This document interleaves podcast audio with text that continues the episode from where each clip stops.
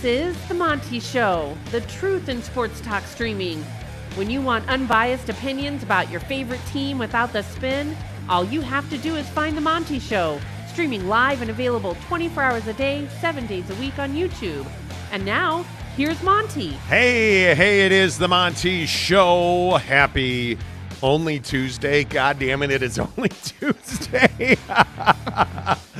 uh, it is Tuesday. Happy Tuesday to you. The Monty Show, as always, is presented by our good friends at The Advocates, theadvocates.com. The best injury attorneys in the business because you never pay the advocates out of pocket. Never. They never ask you for a penny up front, no consultation fees. There are no big retainers.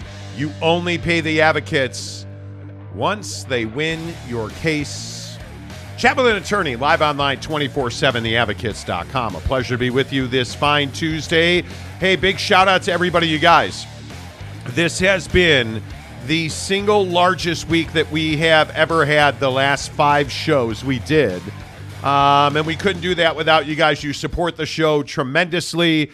Thank you to everybody who's given to the advocates and their uh, work to help homeless kids go to school with the basic needs that are required. Um, things like clothing. And, you know, talking to Jennifer from the advocates last week, they are just trying so hard to help as many kids in our communities as possible. Um, if you have a dollar, five dollars, ten dollars to help a homeless kid, so that they have things like socks, underwear, t-shirts, more than one t-shirt, um, so that they can focus on things like reading and writing instead of being bullied about the way they look. Instead of worrying about where they're going to sleep tonight, there is their Venmo on the screen. They are working with uh, the Road Home one of the finest homeless uh, advocacy groups in the country. A dollar, five dollars, a million dollars, whatever you have is very much appreciated. Venmo advocates donations, advocates donations on Venmo. Big shout out to Dave. First one in today. No, it's never going to end, ever. Uh, Simon, how are you? Yes, you are back, Simon. Good to see you, my friend. Laura Weiss, hello in Lubbock, Texas. Hey, Pew, y'all. pew, Hey, pew, y'all. What's going on, Texas Tech fans? It seems like we have an ever emerging group of Texas Tech fandom on this show. Yeah, the Red Raiders. You know, uh, Lee Jensen. Hello, Lee Jensen. Jay Chapman. Uh, as always, Lopes fan Gabe, you're a stud. Uh, Lopes up to Lopes fan Gabe and our good friends down in the valley in Arizona. Hello to you, OG Gary. Uh, Harry Austin says, Deal hits a snag. Is that like the deal is imminent? No, no, friends. Um, a pretty interesting, a pretty interesting 24 hours, if I do say so myself.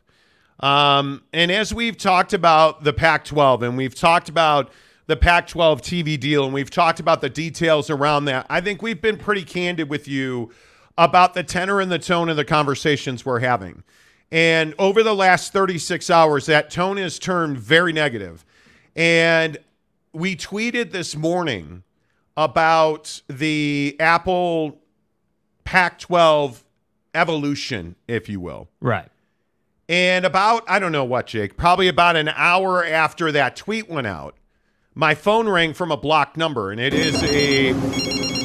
It is always a gamble. You're always you're always throwing the Uh-oh. dice when it's a blocked number. I Uh-huh. answered it, and it is somebody that works in the Pac-12 in communications.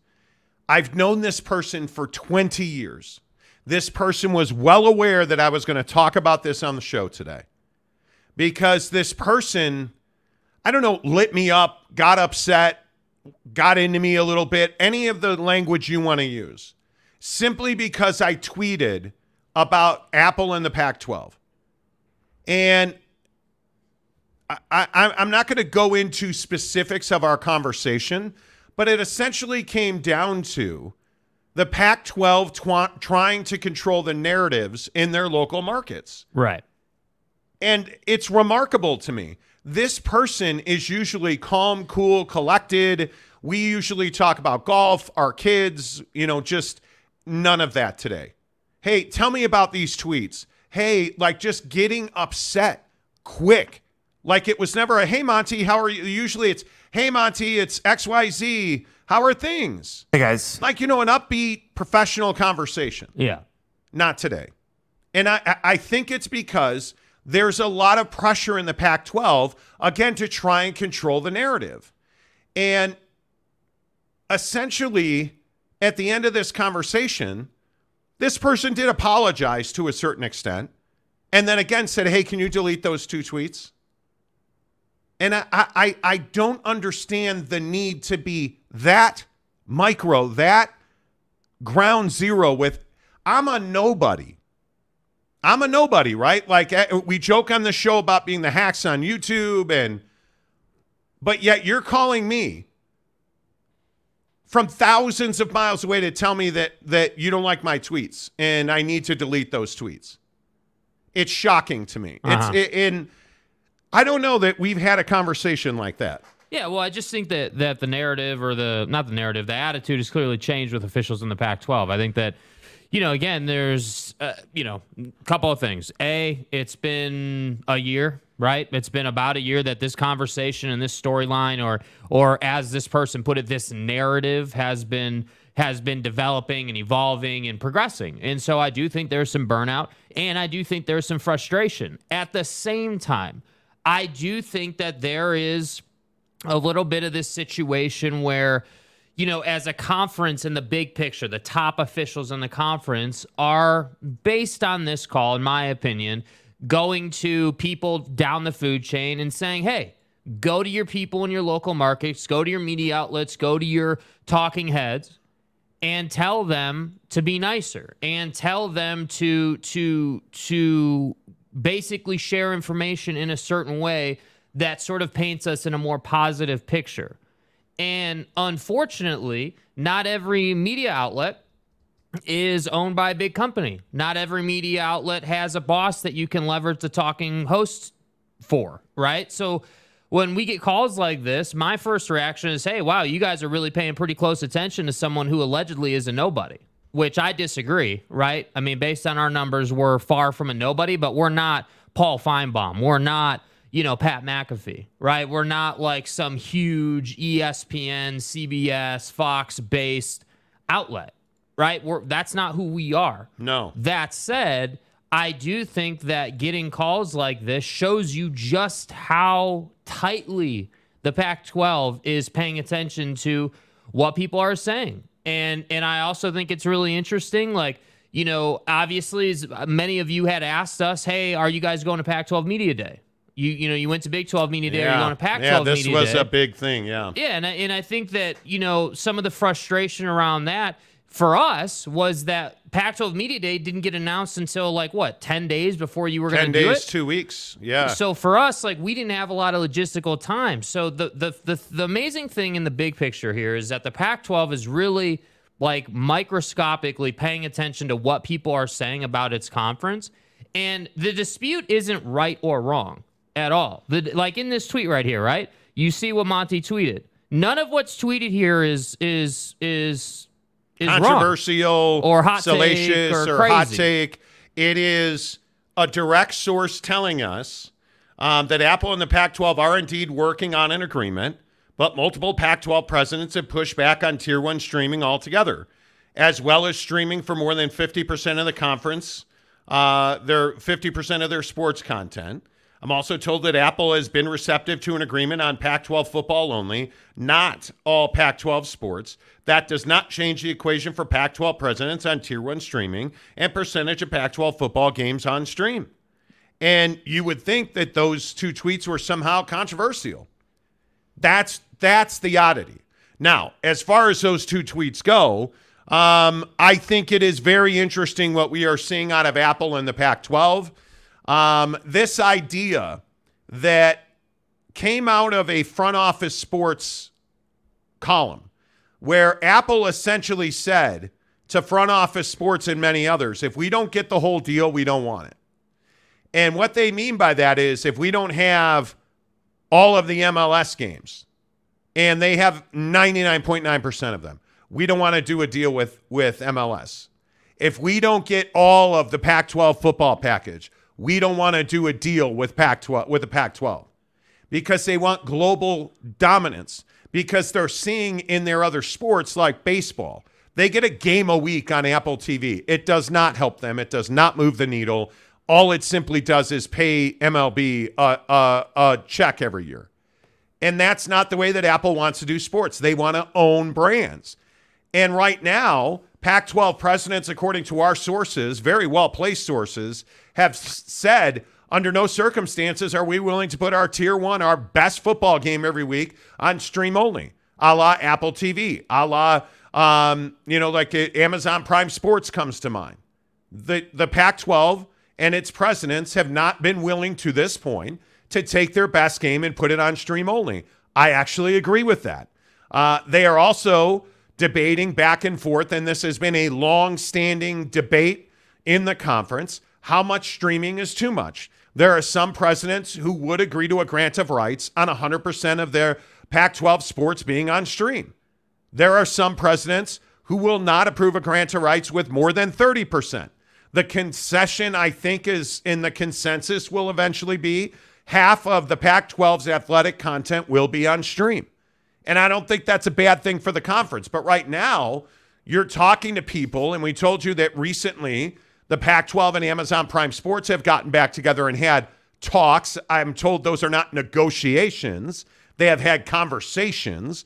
But Apple certainly in the Pac 12 are negotiating and have negotiated.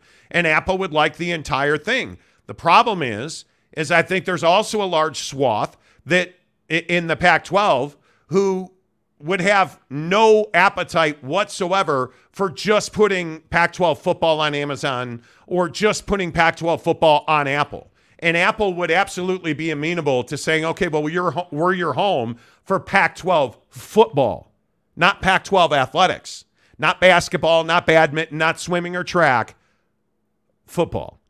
And obviously, the problem with that is the Pac 12 is not a strong basketball conference and has not been for some time. There's very little value currently as we sit here today on July 25th at 2:15 in the afternoon. There's very little value for George Kliavkoff and his team to go out and sell basketball only to somebody. Facts. That's going to be an uphill climb. That's going to be a CW deal. That's a deal where I could see a regional player getting involved saying, okay, yeah, we'll take Oregon basketball and we'll broadcast every Oregon game here on Jimmy Bob's tree cutting channel, right? Like I could see that happening. I don't think that's the smartest move for the Pac 12.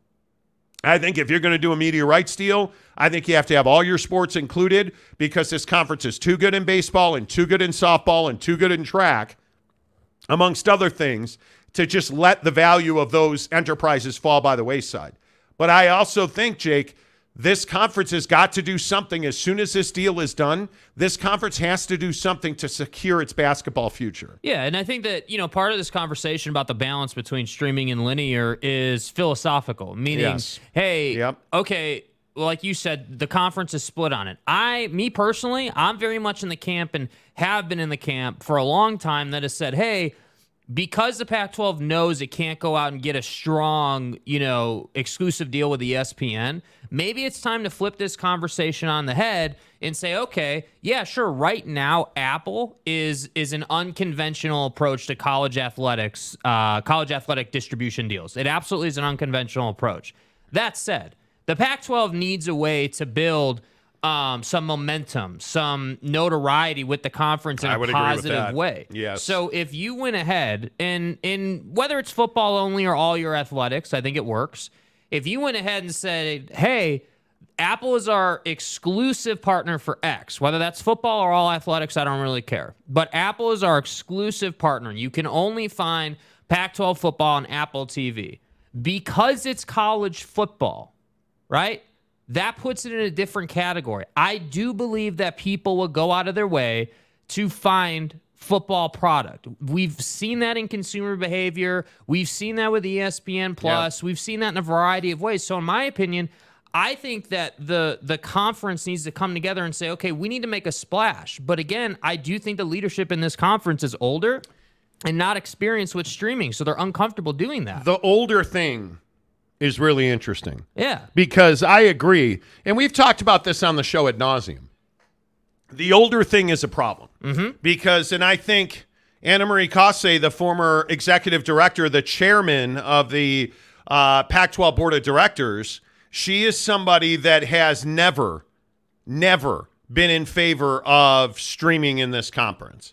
And I think it is she she is the driving force behind this idea that no tier 1 games will be on stream only. Right. None. Not ESPN Plus, not Apple, not none. And I actually agree with her on that.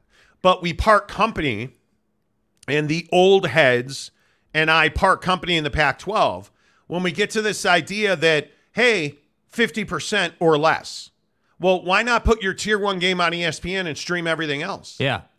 Why not put your Oregon Utah game, your Oregon Washington game, your USC Oregon game this year, your Washington Utah game next year?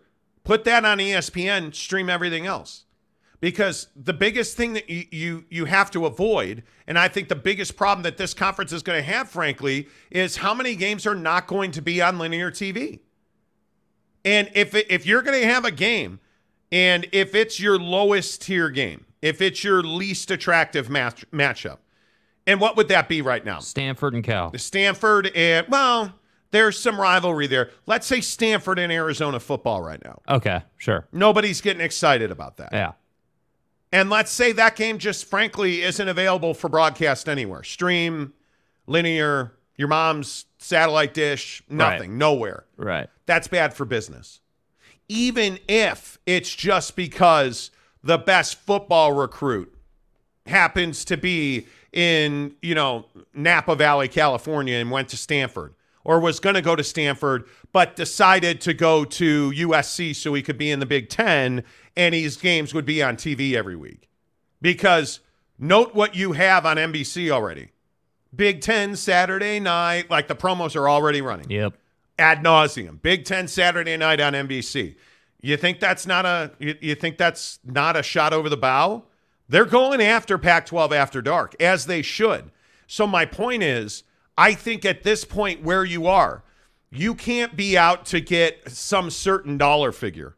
If you're in the Pac-12, you have to get the best structure you can get and fight for every dollar you can get and then lick your wounds and just keep putting one foot in front of the other because that's the harsh reality of where this conference is. There is, in my opinion, and based on sources I've spoken to, I don't see that we're getting a a $50 million deal out of the Pac 12. Clearly. I, I do not. Yeah. I, I maintain as strongly as I can say, all of the sources in TV and in the conference we speak to regularly have told us the numbers have not changed or shifted in a number of months. In a number of months. I have not heard one time that this conference is north of $20 million. Not one time. The numbers have not changed. ESPN set a bar at $90 million a year, and that's where that bar remains. And if that's $90 million, you're talking about a game a week. You're talking about a game a week. That's it. And I, if I am the, if I am the Pac-12, take the linear win with ESPN, give them a game for their stream, and try to work out a deal with with Amazon Prime. That is, in my opinion, the best path forward for this conference. Because again, if it is just simply that you know, Steve's mom can and grandma can watch the game for free on Amazon Prime Sports because they have Amazon on their phone already.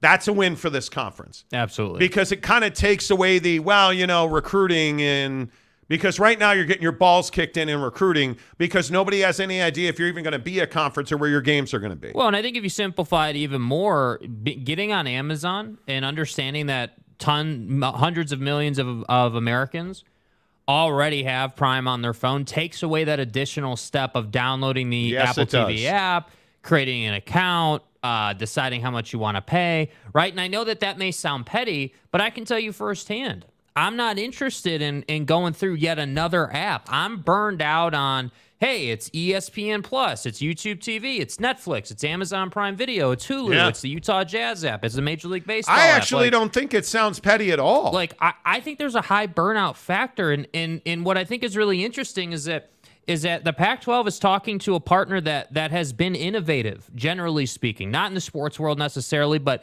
as a company has been incredibly innovative, has been incredibly um, forward thinking with their technology. And I think that Apple could be and has the potential, you know, five to 10 years from now to be a much stronger player in the space. But they've only got one real league right now in the MLS. So the next league, right? Jake, will you stop saying the? Tanner Plummer has told you repeatedly there's no the MLS. It's just MLS. Because it's, garbage. It's not the Major League Baseball. Mm-hmm. It's not the NBA. right. It's just Major League Baseball and NBA Right. and MLS. Right. Right. Okay. See, Tanner, I fought for your honor. Right. All right. I actually agree with you. I- Yeah. I think I don't think it is petty. I don't think it's stupid. I think it's smart. I think it's smart, savvy business. If you can get any piece of this this TV distribution deal, whatever you want to call it, the Pac-12 media rights deal on Amazon, I agree with you 100%. And I think if you can't do Amazon and you can get one game a week on ESPN and the rest on Apple, and you can get ESPN to agree to have Apple representation on the highlights that they're going to play in some form or fashion as a small reminder. Dude. I know that's that's that's a, a a tough thing to ask, but think about it seriously. If if the Pac-12 and Apple partner, and Apple is like, okay, we need we know that the Pac-12 needs to grow the brand or or make the brand healthier. We also know we have to grow our brand. So we know if we make our our footage, if you will, available to the mass media and we put an Apple TV watermark on it, that's going to help us. That's the kind of stuff you need to do. That's how you can leverage a tiny little slap together deal with ESPN to grow your Apple numbers and to grow the conference's viewership. But I don't know that the Pac 12 looks at it in that light. I don't know that they view the opportunity that way.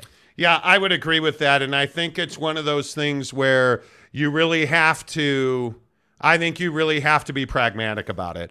Uh, all right, let's get to your comments on the show. What a great way to start our comment section today. Yes, sir. D Let's go, baby. Start the show strong. New member of the program. We appreciate that. Um, you guys, you can be members of the program to support the show. Marlon Shaw gifted 10 memberships Let's go, today. Marlon. Let's go. Pick them up. Pick them up. Pick them up. Pick them up. Let's go, Marlon. Appreciate you. Um, D Maxwell's in for entry level $1.99 membership. You can get your all of your comments highlighted in red for $9.99 a month. We add you to our Instagram members only chat where Tanner Plummer will routinely beat you over the head with MLS content. and Jake will just put gifs of monkeys talking on the phone. That's right. Um, it's an amazing group of people, seriously. So uh, appreciate all of you guys being here. Um, big shout out to And Donuts who gives us ten dollars for the golf fund. Thank you, Appreciate And Donuts. uh, Boss Frog gets our first comment today for nine ninety nine. Tell your friend uh, from the Pac-12 um, they need to take their anger out on the C-suite. The uh, the call would not be necessary if the Pac-12 had their business in order. What an ass clown. well, look. and I- the- yeah, go ahead. But real quick, this, and I know this person is going to hear this, and it's, so I'm not kissing your ass, but the point is, this is a quality person. yeah. This is somebody I again I've known this person for years and years. But I think years. that's why it makes it surprising. That's exactly what makes it so surprising. Yeah. And there were some candid moments about the conference being frustrated and we're trying to control our narrative inside of our media and relationships. kick a person when he's down. I, I totally understand it. There's better ways to go about it. And leveraging relationships to try and get people to delete tweets. First of all, don't ever ask somebody to delete a tweet. It's a bad way of doing business. Mm-hmm. Second of all, there's nothing wrong with calling somebody and saying, hey, I just want to talk about those tweets real quick. You know, what was the genesis? Because I'd have told him, hey, here's who I talked to. This is what I heard. How much of that is, you know? And I said to this person, hey, you want me to delete these tweets? Are you telling me that I'm wrong? And he straight up said, I'm not telling you you're wrong. I'm just asking you to do me a favor. So I, I don't know how you want to describe that. I think the more important part of it, though, is that the Pac 12 is obsessive is strong, but they are watchdogging big time. Oh, I think they're wounded. I think they are, and not even watchdogging. I think they know this negativity. And that's all Twitter is. Twitter is I don't read my notifications. I don't read I try to read my DMs every day from people that I, I uh, at least on some level recognize. Like, I go out of my way not to interact on Twitter because it's just likes to fight guy. Yep. And it's insult guy, and it's you know like it, it's remarkable. That's what they're trying to control, and I would tell you just let it go, or excuse me, X is what they're trying to control. Because Twitter, is, you know. It, anyway, Yeah.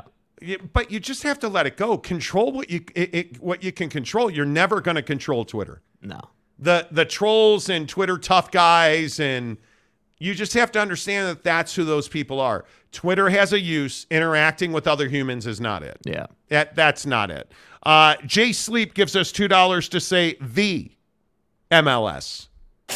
See the the the It's like the Ohio State, but it's the the MLS. MLS. Right. And it really, can you please get the nomenclature right? It's the Lionel. Thank you. yeah.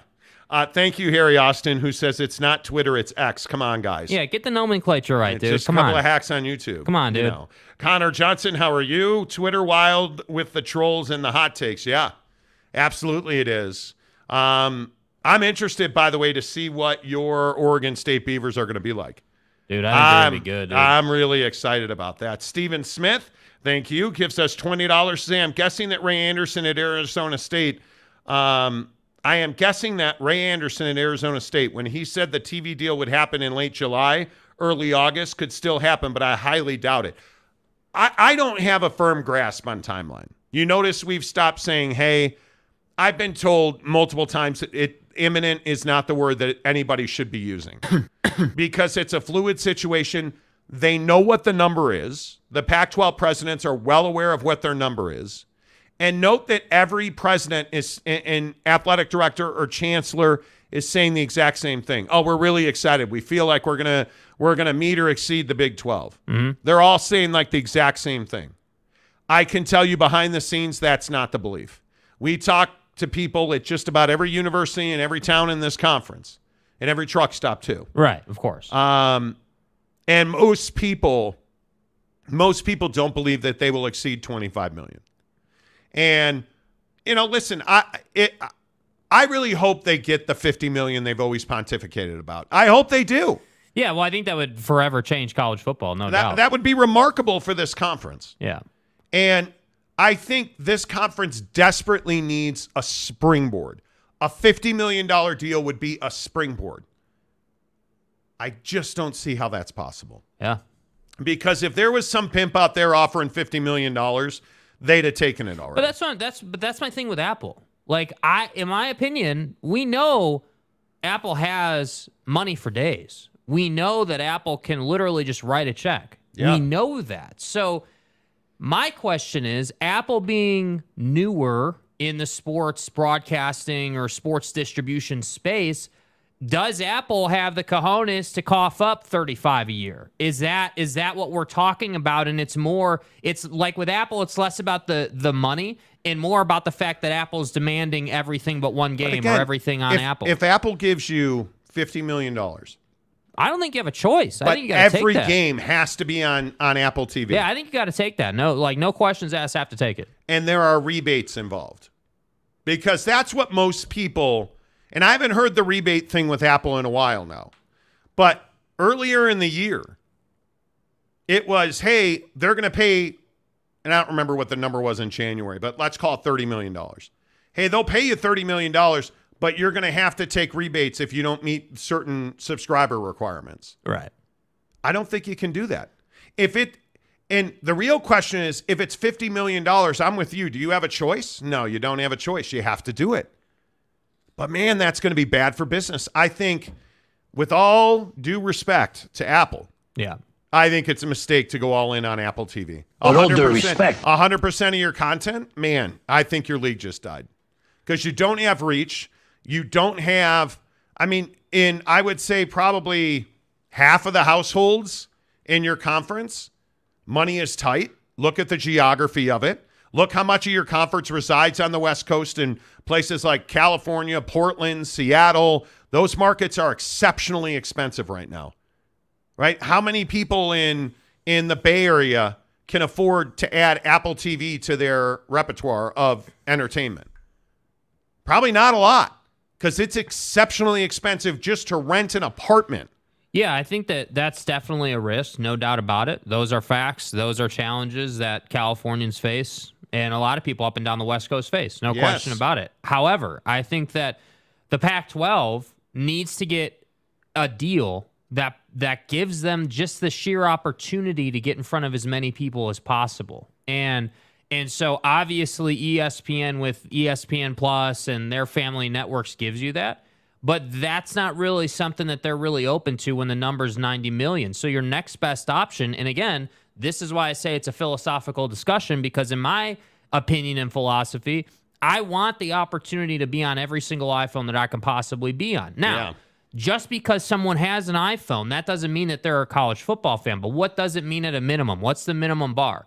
I have the opportunity to try to reel that person in over time, right? So if I can say to Apple, hey, do we have the ability through the Apple TV app to kick out banner notifications that have a 10 second highlight on them of a touchdown? Tight game alert. tight game alert. Do we like how just how aggressive can we be in the digital space with Apple TV's Because app? I can tell you that on Amazon Prime Sports, when it's Thursday night football, Oh yeah.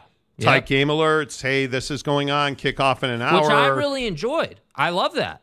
yeah, and it just pops right up on your phone. So I think it's an interesting debate. Marlon Shaw gives us twenty dollars to say, based on George's comments, he believes that if he holds on long enough, the metrics will magically change and he'll get a big deal. This is the message he's selling. They just continue to patiently wait for the deal to happen. Marlon, you're not wrong.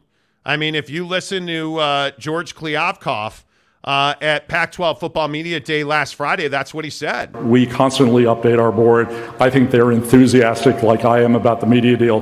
But I will tell you what we've seen is that the longer we wait for the media deal, the better our options get.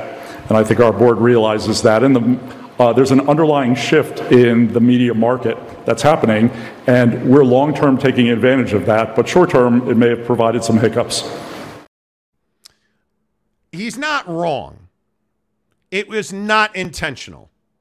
That's where you get a little foggy. They unintentionally are taking benefit of the landscape of the television business Uh-huh. unintentionally. If they had a deal last October, we wouldn't be having this conversation, right? They wouldn't be touting the fact that they're taking advantage of the changing landscape of the television industry. Yeah. But through their inability to land a deal, more opportunities have come to them in the last month. That's un- undoubtedly Yeah. it. That's almost without question, and I think that's why you're hearing him talk about that. But you know, for me, I, I think the the the real solution you'd have had this wrapped up already if you'd have used the promo code Monty twenty at buckedup.com because you'd have been. I mean, you'd have been down in you'd have been down in the buckshots already. Now- so you would have had a mental lift. Admittedly, today you've had the little lingering headache, and there's I been have. here, you know, just it's one of those days. We all know that feeling. So my guy over here just popped the buckshot. Give it. It's it's uh, what what time we got? Three thirty four Mountain, right? Give it ten minutes, headache will be gone, guaranteed. You mean Arizona time? The point That's is, right. the That's right. point is, the buckshot's amazing. Uh, I have told you guys, I've been evangelizing about uh, buckshot from Bucked Up for for many months now. We love being partnered with Bucked Up. Uh, they're a disruptor in the energy field, um, and the thing that really makes a difference to me is their products just work. That's all you care about Yep.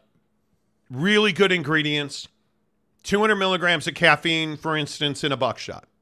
But they give you ingredients that lift your mentality and your mind.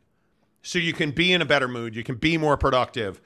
And i think that's what matters. If you take something and it doesn't work if you take an energy shot and it doesn't give you energy and it doesn't give you a mental lift to get you through that tps report at the end of the day what good is it? If you're taking, you know, if you're taking buck bars, which I hate protein bars until I found the buck bar from Bucked Up because it's got quality ingredients in it. It's long lasting quality nutrition. That's what I tell everybody, man. The buck bar is long lasting. It's decadent. It's great for like post workout. It's great for that three o'clock snack. Hey, if you're somebody like me that's losing weight and counting calories and every calorie matters, pop a buck bar because it tastes good. It's whey protein isolate, the best form of uh, whey protein. Also, the best part about that is what's the number one ingredient in a buck bar?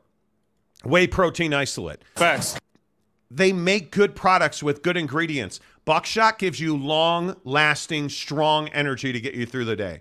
In the description below on the show, uh, there is a link where you can get six free buck bars and six free buckshots right to your front door from buckedup.com. You want to buy some? Use a promo code Monty20 to get 20% off your purchase at checkout. Let's get more of your comments in here. Appreciate everybody dialing it up on the show today. Already 700 comments. Let's go, baby. Awesome. Check it out. Says cable forces you to watch Food Channel, HGTV, and Weather Channel. That's why people cut the cord.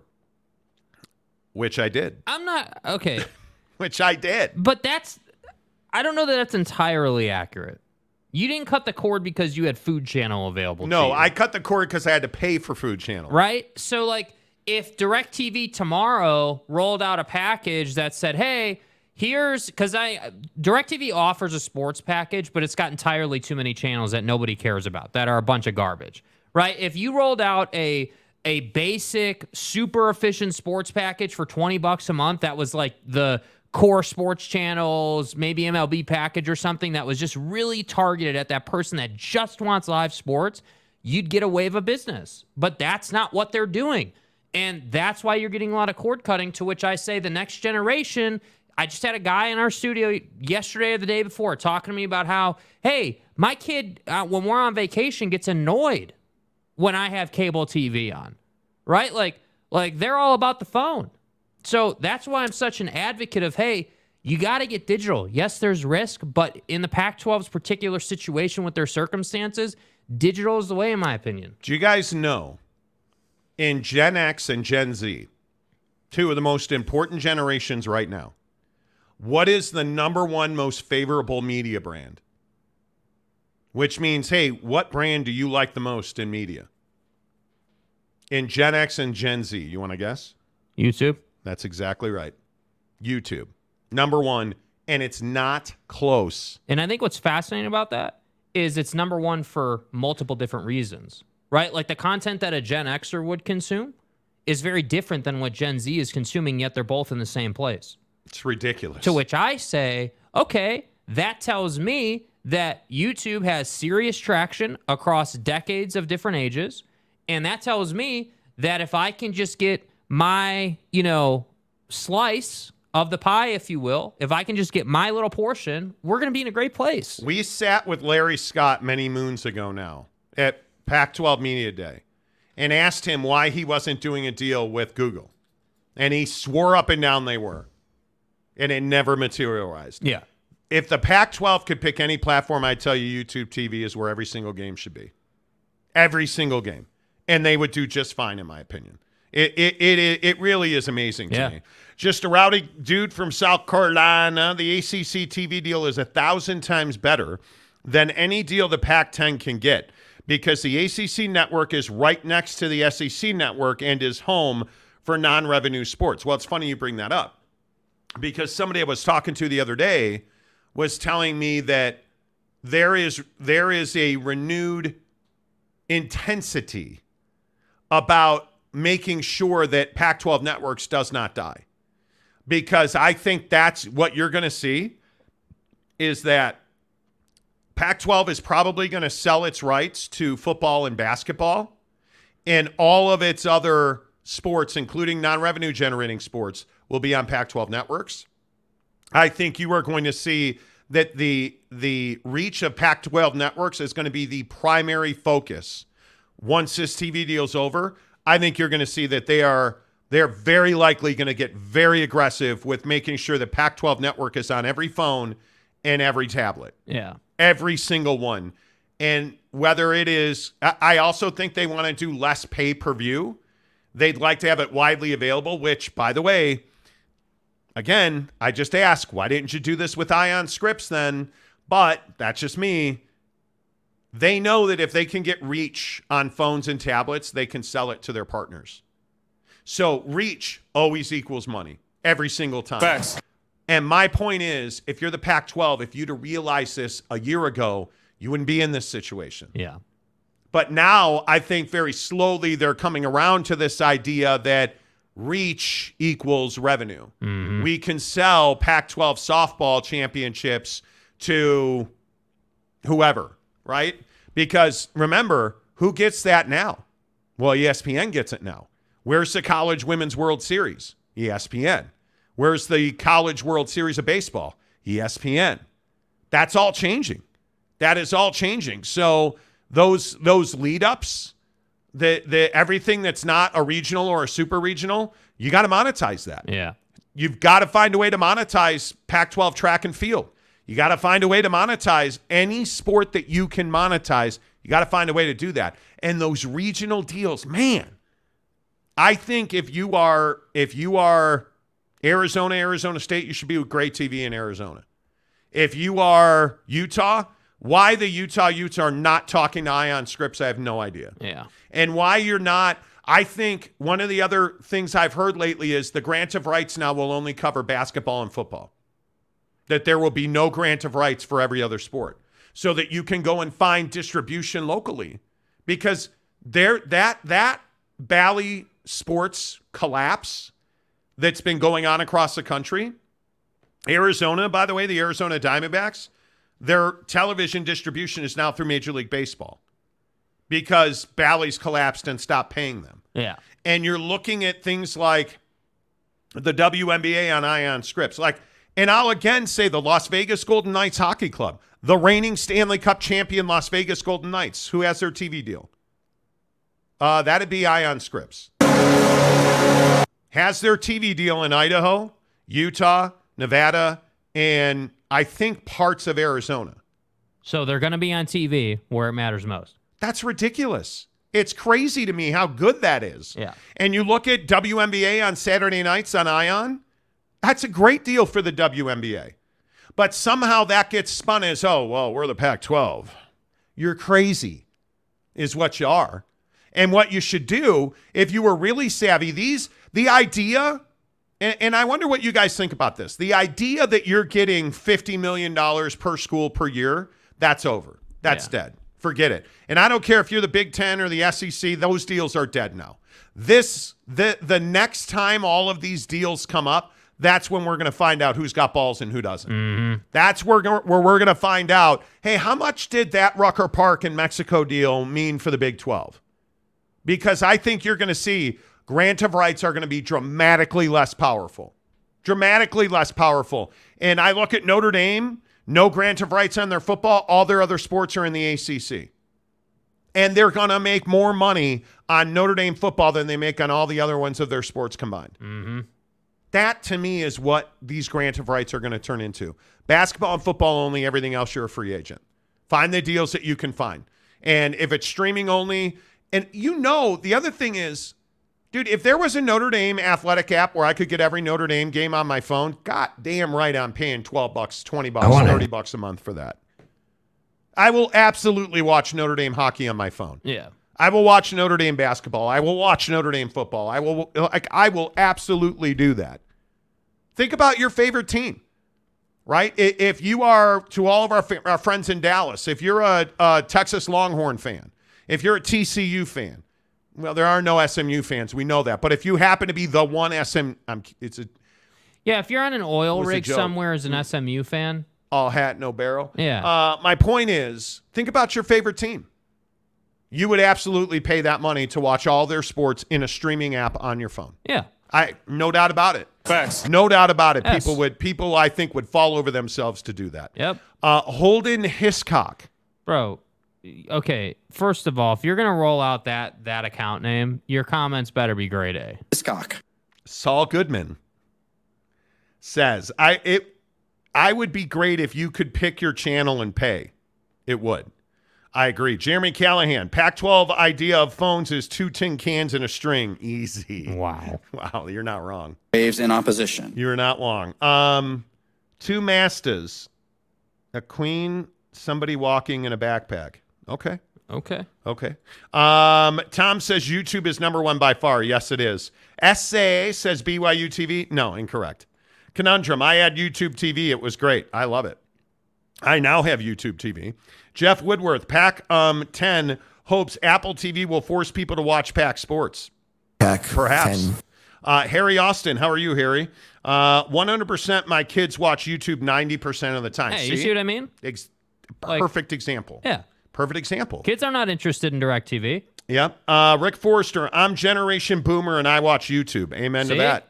Amen to I that. mean? Make sure you hit the like button while you're watching YouTube as well. Tom says, uh, making a deal with YouTube would be awesome. Legit, I think the Pac 12 just streams on YouTube with the YouTube revenue instead of taking a paywall. Pac Like- 10. How, that makes too much sense. Stop. Seriously, Tom, relax. Yeah, dude, chill out, bro. Relax. Like, come on, the, dude. The common sense thing really pisses people off. yeah, come on. Well, that's the issue, isn't it? Seriously. How much sense does that make? yeah. Come on now. Uh, Jeff says, uh, what's what what's YouTube? Never heard of it. I don't know. I don't know, dude. It's some some digital internet thing. I don't even know what the internet is. You know, you know. Um, Holden says, "Where's Gumbo?" Yeah, I don't know. I don't know. I have no idea. Uh, Gumby. Holden says he's here somewhere. Oh, gee, Gary, my guy, how are you? Uh, Pac 12 Networks doesn't die. It won't exist if there's no conference. Well, but I still think there's a conference. It's not fucking real. No, it is real. I'm telling you, it's real. I'm telling you, it's real. There's no doubt about that. The eye patch says Thursday Pac 12 won't have a deal. I hope they do. Yeah. I, I hope they do. I like. I'm interested in this in this Big 12 board of or this uh, Colorado Board of Regents meeting Uh huh. that is scheduled for um, tomorrow because it, it one it's an executive session. Mm-hmm. here's the agenda. It's an executive session right? Wednesday 2 p.m arizona time. That's a joke from this show and i shouldn't joke. Uh, executive session for regents. Look at the last line. Legal advice on a specific matter athletic operations. Schemers trying to control their little worlds.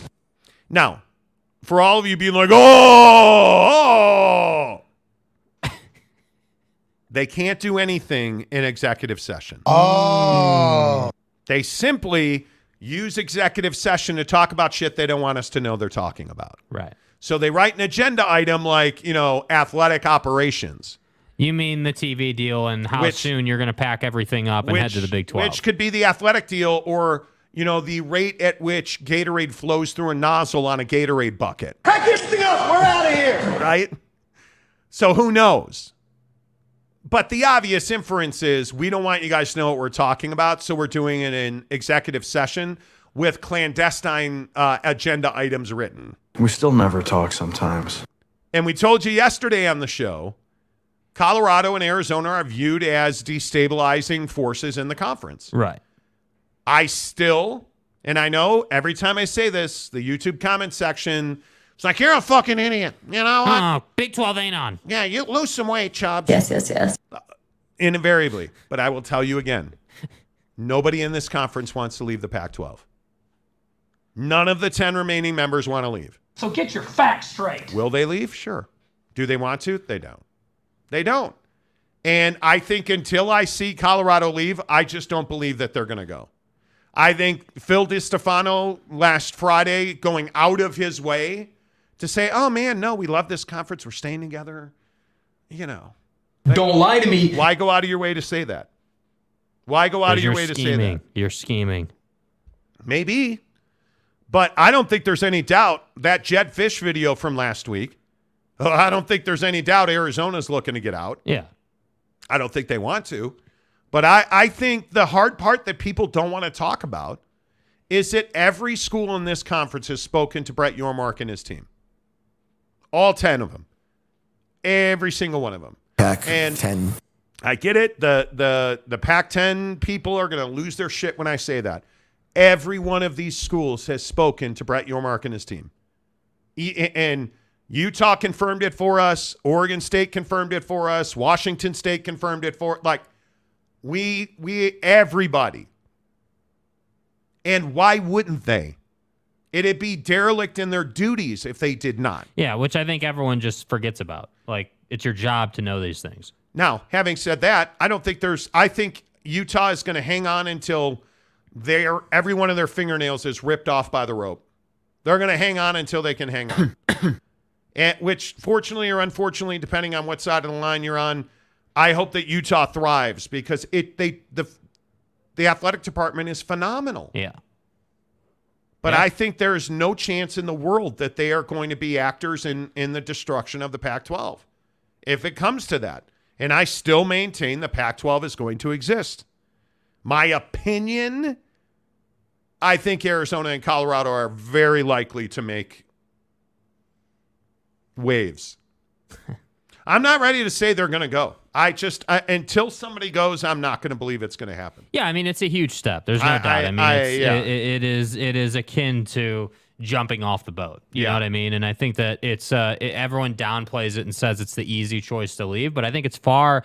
Look, it's far from easy to change conferences in, a variety of different uh, lights, right? Like obviously on the logistics side, it's not easy, but I just think what people generally speaking undervalue, like the folks on Twitter or just the masses, what you guys undervalue a little bit is that these people really value their relationships. They value their colleagues. They value their current setup, right? They do. Because again, it's not all about athletics. And that's what I think is the unpopular take. Is like it's not they're not just out here like, "Oh, okay, well, we're only getting a dollar here and we can get 5 there, we're going to go there."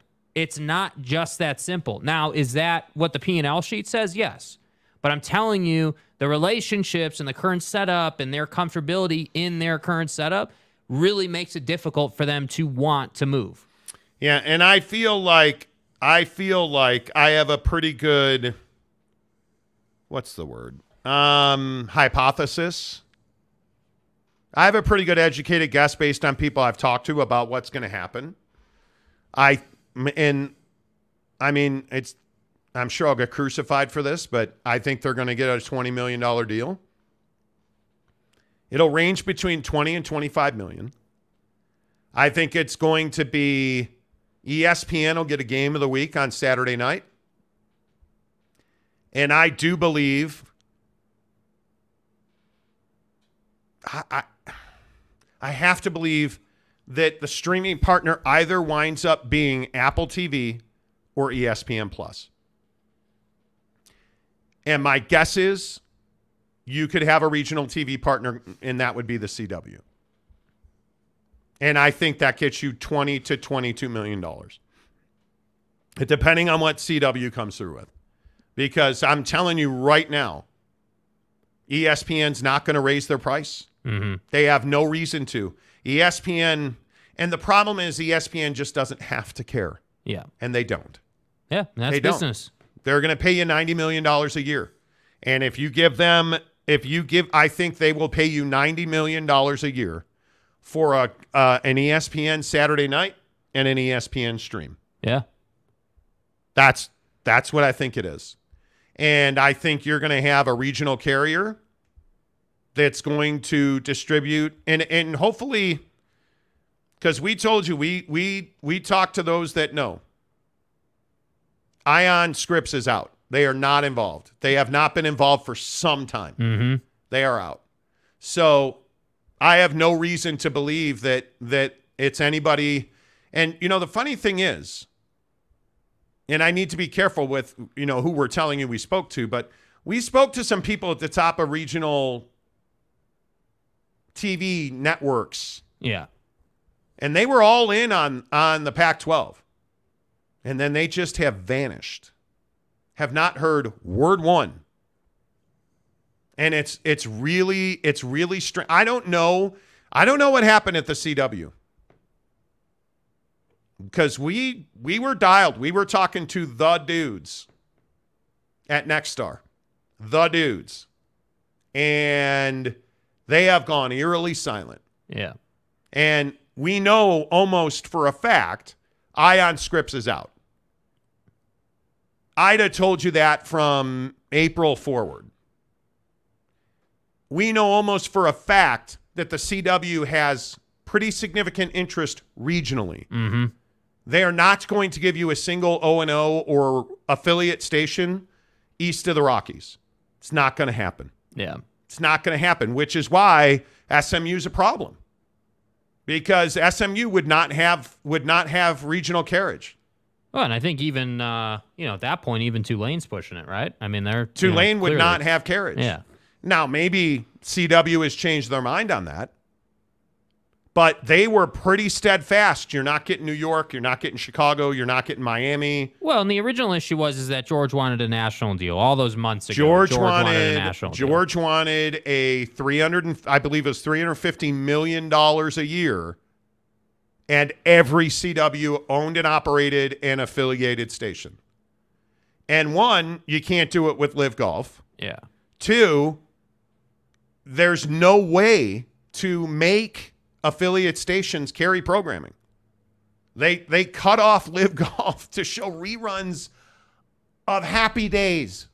Bet you weren't expecting this one. They cut off LIV Golf the final round, the final 2 hours of LIV Golf however all those weeks ago for Little House on the Prairie. Because it's garbage. They turned that shit off and put on Little House on the Prairie. Bo Nix is going down the field at Reser Stadium last year. What if that game's on the CW and like, well, Charles in charge of my days and of my nights. We got to show that episode. I want it. Yeah, we're going to have to turn this game off. Eugene, Bo is like Bo's just throwing the ball on like a 50 yard go route. Channel flips. Scott Baio for the win. but that's what that's what the CW cannot force affiliates to take their programming. Yeah. So again, just to put a bow around this, my hypothesis, which is an educated guess based on people we've spoken to, I think ESPN gets a game on TV for Pac-12 Saturday nights, if you will, Pac-12 after dark. I think you get a game on stream, two games a week on the ESPN platforms. Yeah. And I think you get a regional TV deal. That's what I would guess that it would be. And I would guess that it would be the CW. The only other circumstance that I can see is Amazon Prime Sports taking a Friday night Pac 12 game. Because I can't see any president in this conference going all in on Apple TV. And they have made it really clear that the only thing, Apple has made it really clear, the only thing they will do is go all in. Yeah. That's it. Uh, Delaric gives us five dollars. I think the only um, the only in Colorado that may want to leave is Deion because he wants to recruit in Texas easier. But if you're Deion Sanders, you can go to Zimbabwe and recruit well. Facts. Being in the Big Twelve, and I, I Delaric, this is an opinion thing. I'm not saying you're wrong. I don't care who you are.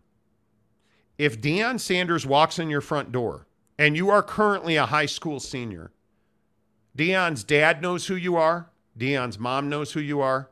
All of your friends know who Deion is. If if if his assistant coaches are coming to your game or your practice, or they're coming to your school to meet with you in your football coach's office, everybody knows who that is. Texas, Louisiana, Florida, uh, Pennsylvania. I don't care who you are. You're meeting with Deion Sanders. If he offers you an official visit, you're going on a visit to Colorado Yep.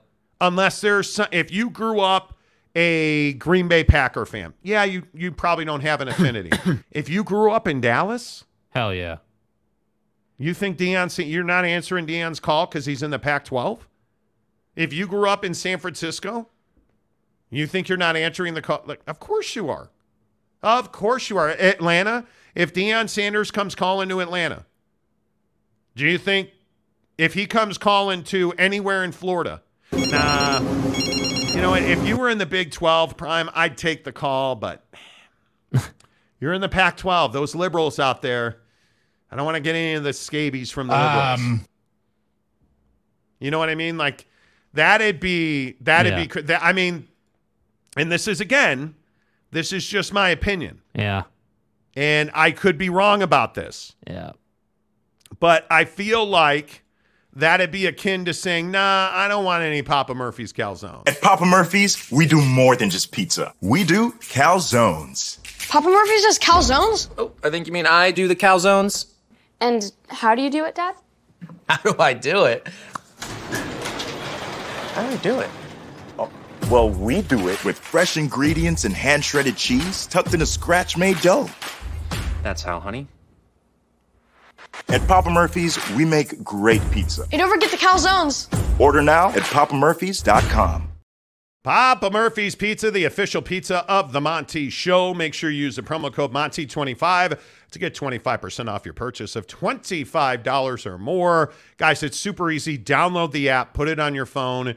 This past weekend, when we were debating, hey, do we make wings? Do we get pizza? Do we get calzones and meatballs? We went with calzones and meatballs on Saturday. Of course, we did wings on Sunday. Duh. Duh. Um, but we just ordered it on the app while we were golfing up at, up at Canyons Golf, our official golf course of the Monty Show. Golfing ordered the the calzones and marinara meatballs. Said, "Hey, we want to pick it up at 11:30." Boom. Walked in there at 11:45. It was on the rack, ready to rock and roll. Took it home. Had the best lunch. It was awesome. Out of here. It's that easy when you have the Papa Murphy's mobile app on your phone. uh, use the promo code Monty25 to get 25% off your purchase of $25 or more at Papa Murphy's Pizza. Hour number two of the Monty Show, presented by our friends at Big O Tires and American Fork. Ryan and our guys, the Lift Kit headquarters of Utah County. You guys, if you have not been following them on, on social media, their Instagram account is crazy. They have got, they did a Raptor a couple of weeks ago. Like every lift kit they do, they make these great videos. Like, go look at their work. Big O Tires AF. Um, and the thing that I love about Big O Tires is everybody knows them for tires, right? I, they they're doing my tires. They they also did my tint though. They did my oil change. Like they do everything having to do with car repair at Big O Tires and American Fork. I would tell you, hey, whether it's oil change, tune-ups, tire rotations, you want to put a lift kit on your Jeep, your truck, whatever it is, they can do it. You want to lower, you want to lower your Subi, bruh. Uh, you want to lower your Honda R type R. Nobody buys those cars. But You if- out of your goddamn mind. suspension, light kits, new windshields, tinting, you name it, anything to do with fixing a car, Big O Tires in American Fork is where you go. Talk to Ryan, tell him you heard about it on the Monty show. And of course, they always have the best deals on tires because that's what you know Big O Tires for. Your go to stop for tires, Big O Tires in American Fork. All right, let's keep rolling with your comments. If you're just tuning into the show today, thank you for being here. Please hit the like button as we uh, deliver the latest on the Pac 12 TV situation. Um, a couple updates for you today. Really, it, it's centered around Apple. Um, and the Pac 12. We are told by sources close to the situation that Apple and um, the Pac 12 have had recent conversations and negotiations about structures of a deal. I don't think it was any accident that Apple came out and said this week in sports they want to own the entire property, uh, much like they do with MLS, much like they do not do with baseball. Now, what are the two big differences? With MLS, they're getting everything that Messi does on Apple TV all across the world. That's the way that Apple TV wants to operate. But that's not really going to work for the Pac 12. And here's why because as we've reported exclusively on the show for over six months now, most of the presidents in the Pac 12 will not sign a grant of rights for TV or distribution. That includes all of their tier one games on stream, which is their best game of the week. So picture a Utah, Oregon, a uh, Washington, Oregon, the biggest game of the week. That's your tier one game. Most presidents in this conference want that on ESPN in a late night primetime slot to help the conference get a better fit into the Pac 12 uh, championship game, which of course facilitates the college football playoff. So that's one sticking point. And the other sticking point is how much of this conference needs to be on stream. Because if you have going forward in this new deal five games a week in its current incarnation, the Pac 12 is looking at really having two games a week distributed. That's a huge problem if you're the Pac 12, because that means you probably are only going to have your three or four best teams in a good week distributed on television. So, would it be a situation where, hey, maybe we just do a deal with Apple and give them the whole thing? Well, can you get a grant of rights on that? Can you get a grant of rights on a deal that's 75% streaming and one game a week on traditional television and ESPN? That's the big question. I think that's what Apple's trying to figure out because they have made it pretty clear they don't at Apple, Jake, want to do deals like they did at Major League Baseball. And I, I, I agree with them on that. because I think it doesn't give Apple the the ability to own the the I don't know the the space is the word that I want to use. Mm-hmm. They want to own everything Pac-12, and I don't think the Pac-12 is in a position to give that to Apple. Well, yeah, I mean, I think they aren't, and also they don't have a choice. I mean, yeah, Apple wants to wants the consumer to say, okay, uh, my favorite or my or the best Pac-12 game of the week is is on right now. Where can where do I find that? Well, that's on Apple TV. That's what they want to force the consumer to do. Hey, the the UFC pay-per-view is on tonight. Where do I get that? Well, you get that on ESPN Plus now, right? That it's the same concept. And I think that's why Apple is an all or nothing proposition, but I still maintain. And yes, there's risk. Yes, there's downside risk. No question about it. But I still maintain that if Pac, if the Pac-12 said, okay, every every uh, Pac-12 football game, with the exception of seven or eight a year that are like signature matchups, let's say, is going to be on Apple TV. That's right. And and you're going to have to jump on that platform. And then my guess would be, and again, this is just speculation, right?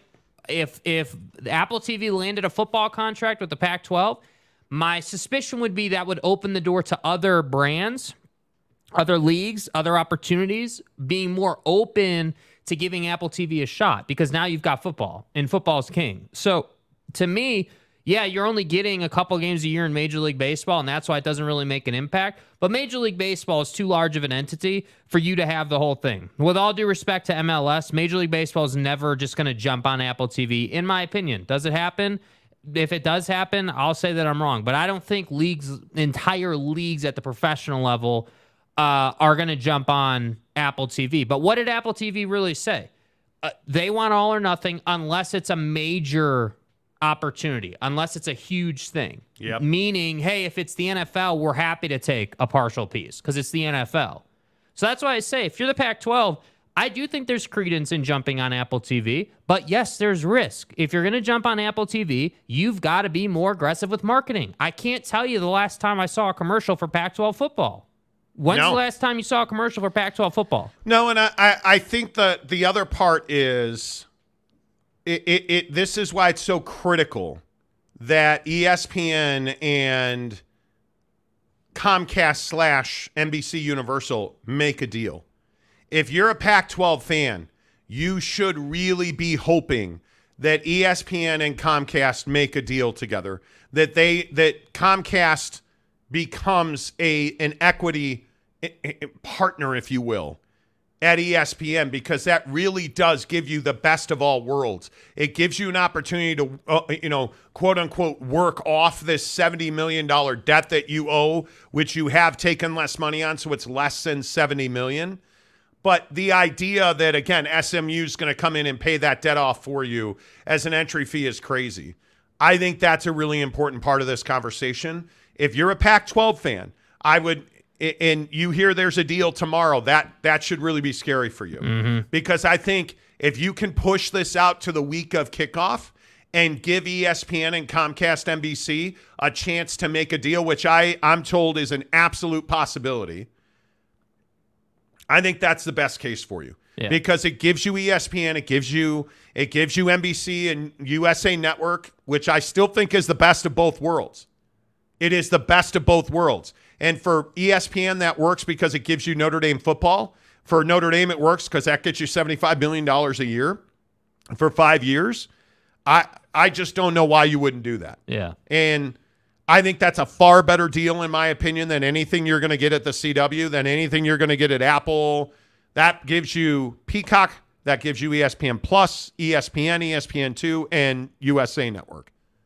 That's the deal you should be waiting for. But mm-hmm. I don't know. All right, emo- enough of us, more of you. Uh, Hero75 says, sorry, but if the Big Ten came calling, every single team in the pack will leave at once. I don't think so. I I actually disagree with you. I think there is the problem is twofold with that statement. You're talking about people here who don't understand and really don't care to understand athletics. Well, that's a great point. I, I think that you look at Kirk Schulz at Washington State. That guy, in my opinion, his job is in jeopardy because he had a staff revolt about the way that he was spending money in, in athletics. You look at Cal, they're in a massive hole. even getting a subsidy from UCLA. They're in a massive financial hole. They've made bad decisions. The California Board of Regents has not made good decisions around sports. You look at, at the the smaller institutions in this conference have debt load. You look at Oregon State with Reser Stadium, look at San Diego State with Snapdragon, you look at even their potential partners. They're struggling. You look at Stanford. I don't think that there's an academic at Stanford who gives a damn about a 100 million for football. Yeah. I don't think they care. Well, because what you have to understand is $100 million to academia is pennies. I mean, it just is not that much money. And I think the the the conversation for academia is more like, hey, we're having to we're having to pull athletics along versus, hey, like at other institutions, it's like, hey, yeah, academia is doing great, athletics is is overachieving uh, on the profit margin, like everything's awesome, even if you're not a college football playoff team. But by the way, this is the other thing is this is why I don't think you're going to get UConn into this conference soon. That's and again, I will just say, like I said yesterday, I can't hang on to anything right now. Uh, I don't believe that that the Big 12 views UConn as a great fit, and I don't think they are first choice. And I don't believe that there's an invitation coming in days. I don't think that's happening because it's expensive. You you have a you have a football stadium at UConn that's 20 miles from campus. Mm-hmm. It is it is in need of I think the estimate that came out the other day was 70 something million dollars in renovations to their 20-year-old football stadium at UConn in in Hartford, Connecticut. 20 miles from campus, 70 million dollars in renovation. Yeah. The pa- the Big 12 is not going to foot the bill for that. Yeah. And if you add them, you're going to fit the bill, foot the bill for that. Yep. Um, Hero says currently, however, the Big Ten seems to be waiting for the Big 12 to make their move first before they move. No, I, I simply think it's a matter of being silent, moving in silence. Yeah, that, I Not- mean, you don't. It's not necessary to talk constantly. It's No. not necessarily necessary to be out in the media making waves constantly. Again, remember who's in power positions here, right? Remember who's in the power positions. The SEC and the Big Ten are in the power positions. The Big 12 is going to tell you, Brett Yormark would tell you, again, just like he did at Big 12 Media Day, that he loves where the conference is at, that they're making progress, that he's the guy for the job, and he's excited where the conference is going. And I agree with that. That doesn't mean the Big 12 is somehow in a power position when it comes to the Power Five conferences. It is the Yep. Big 10, it is the SEC.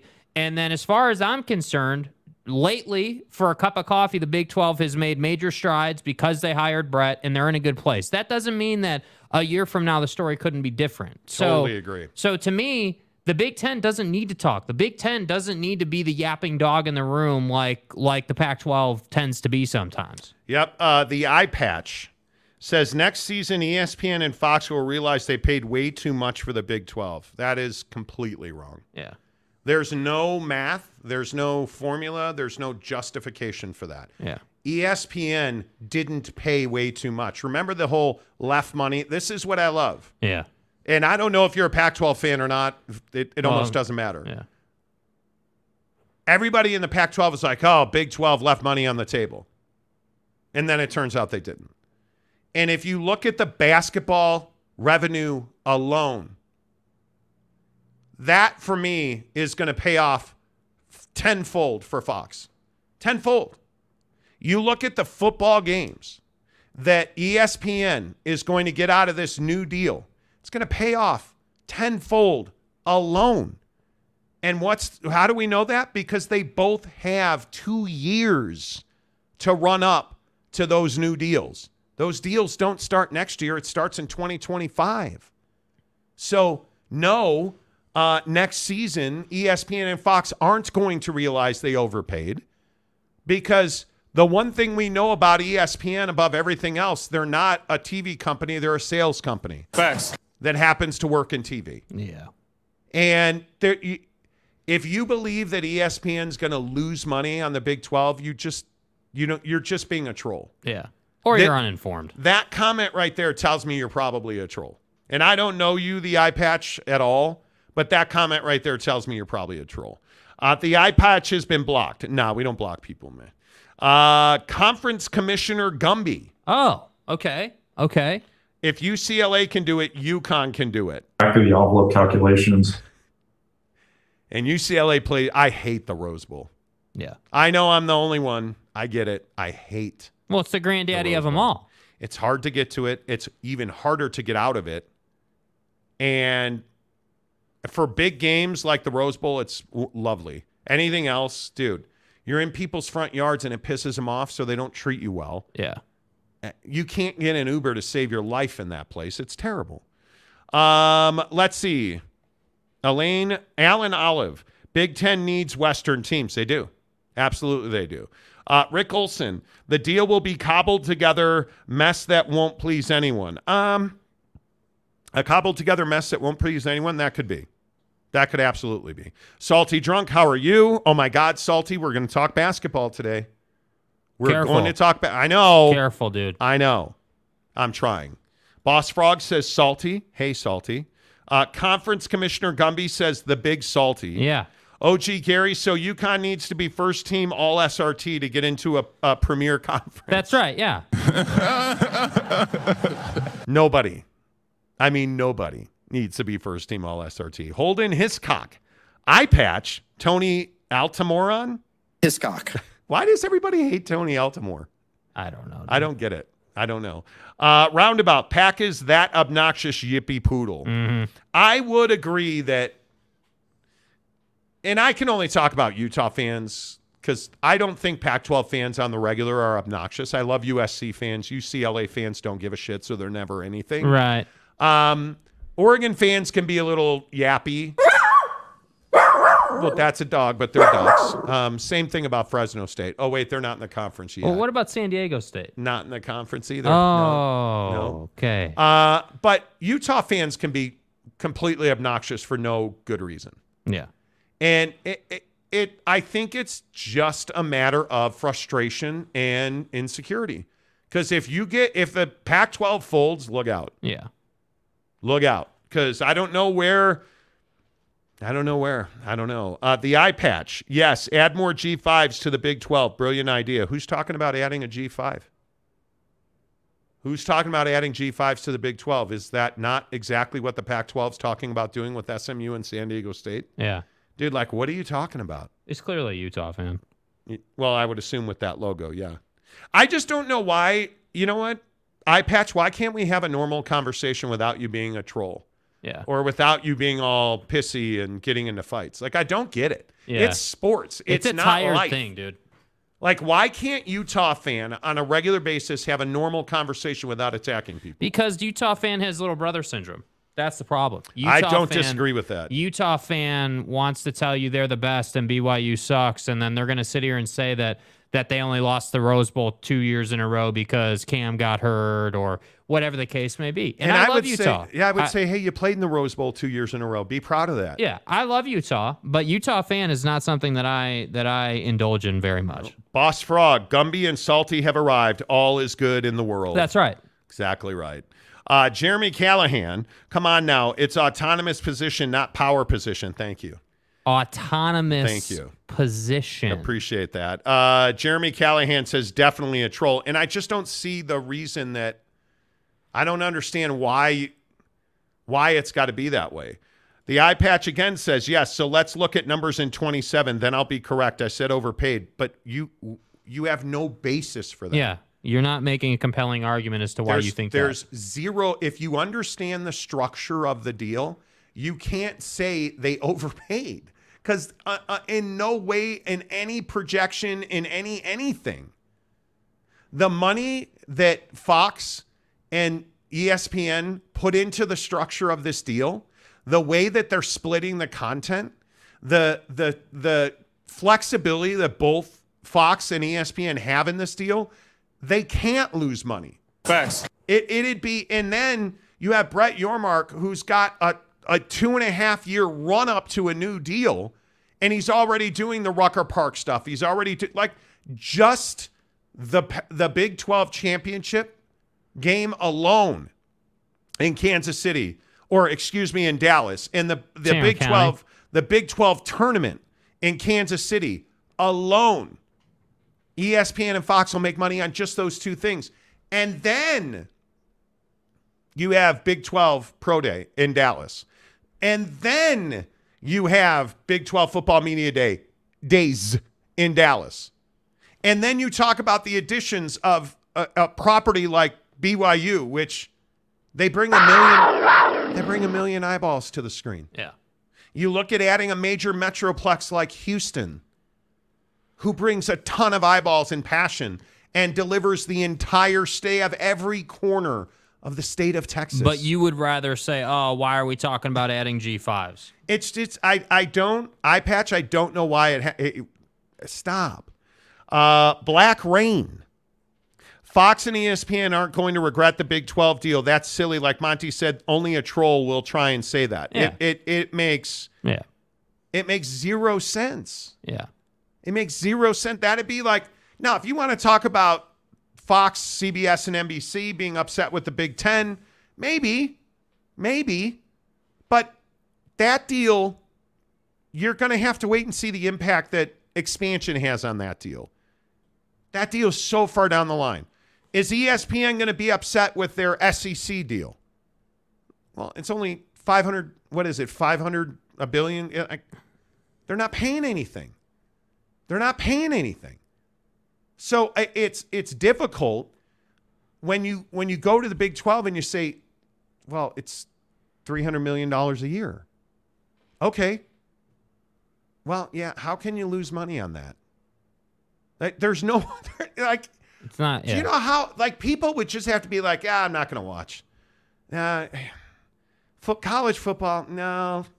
And if somebody was like, "I'm not watching college football anymore," it wouldn't be the Big 12 that would be Yeah. like there's just no scenario where that plays out at all. yeah. It, it's crazy. Either troll or clueless. It, it and I the eye patch is not clueless. Um, the eye patch, Big 12 fans outrage. Don't try to flip the script. Yeah, dude. Own You're- your you're- own your garbage, You're, dude. yeah, you're being an asshole. Own your You're- garbage. you're- it- there- there's nobody here that's outraged.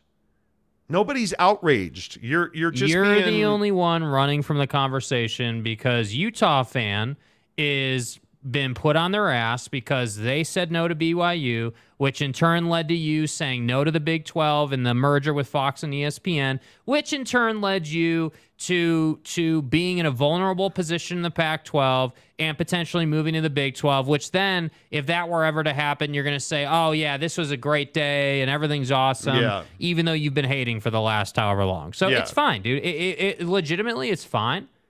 I'm not outraged by it, but you're not going to get a free pass on this show. No, It's that simple. no, You- you're not. Uh, real quick, I want to get to this Jim Harbaugh thing because I want to throw this into the Hmm. Speaking conversation. A report says that Jim Harbaugh is facing a potential four-game suspension. Michigan and the NCAA are negotiating a resolution to recruiting practices at Michigan. Harbaugh is not being suspended four games for bad recruiting practices. He's being suspended four games for lying about bad recruiting practices, allegedly. When he was questioned by the NCAA, he lied and got caught. And so now they're talking about slapping him on the wrist. Because let's be honest, the four games that we are talking about, it's not like they have to play mega conference guy, right? Michigan's first four games are home, home, home, and home for East Carolina, UNLV, Bowling Green, and Rutgers. Because it's garbage. They may not give up a field goal in any of those games, let alone a touchdown. So let's not be like, oh my God, bro, death knell for Michigan. No. They'll go 4 0 in those games. Let's also remember that a four game suspension simply means that Jim can't coach or communicate on game day, but he is able to run practices during the week. This is not a penalty. No. This is not the NFL where you can have no contact and you cannot come to an NFL facility for four weeks. This is Jim can't coach on Saturday, and when he's not coaching, he can't call either. Mm-hmm. So this is not really that much of a penalty. Yeah.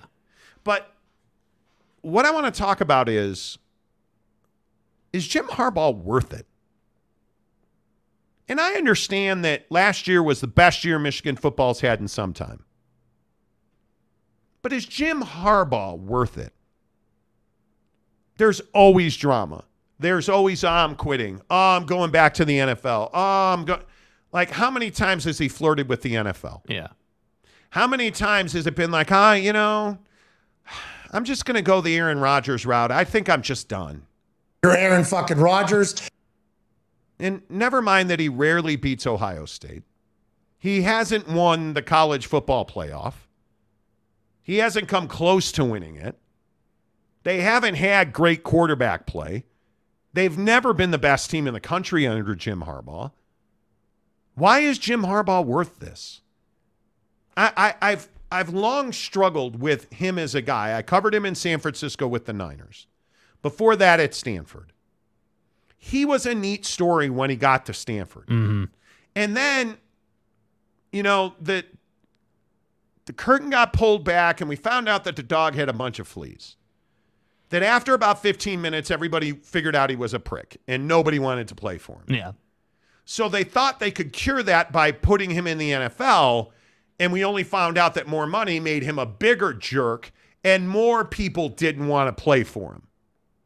So then he fired Alex Smith and he lost the entire locker room when he did it. So he went to Michigan and largely, largely has had mediocre results, in my opinion. Right. Because he hasn't beaten Ohio State regularly, right? And he hasn't won the college football playoff, which is exactly what he was there to do. So is Jim Harbaugh worth all this? Well, I think the thing with Jim is that he's that 4A head coach, as you just got done saying. He doesn't really win anything. He's not like some world beater. But ultimately, your team, for the most part, is successful with him as your head coach. You're not a losing team. You're not some. No, oh, he wins horrible... regular season games like there's no tomorrow. Right. And so I think Jim Harbaugh is a business play for a football program. A, we're going to win 10 games this year. We're going to get into the playoff, but we're not going to we're we're going to be in no danger of winning a national championship. He's 1 in 6 in bowl games at Michigan. So, you see what I mean? What's the regular You got the regular season record in front of you? Yeah, 74 and 25. You see what I mean? 74 and 25 and 1 in 6 in bowl games. So this guy is a regular season performer. The ultimate regular season performer, right? The college football playoff at this point is reserved for Ryan Day, he's, Kirby Smart, and Nick Saban. He's three and seven career in bowl games. So this guy's not a winner by the highest standard, but what is this guy? This guy is reliable as they come. He will produce a, a compelling football team on the field. Yep. He will fill the stadium and then ultimately he'll disappoint, and then he'll do his post game presser and say, "Yeah, you know what? We came so close, and I'm so proud of the program." Uh, you know, like this year, they battled through those first four games, and man, I'm so sorry that you know I got suspended, but man, hell of a season, and we'll be back next year, Wolverine Nation. That's what Jim Harbaugh is. And totally agree. While all of that's happening, Ryan Day is going to come out and kick the shit out of Michigan every single year. Ryan Day is going to come out and battle with Kirby and battle with Saban.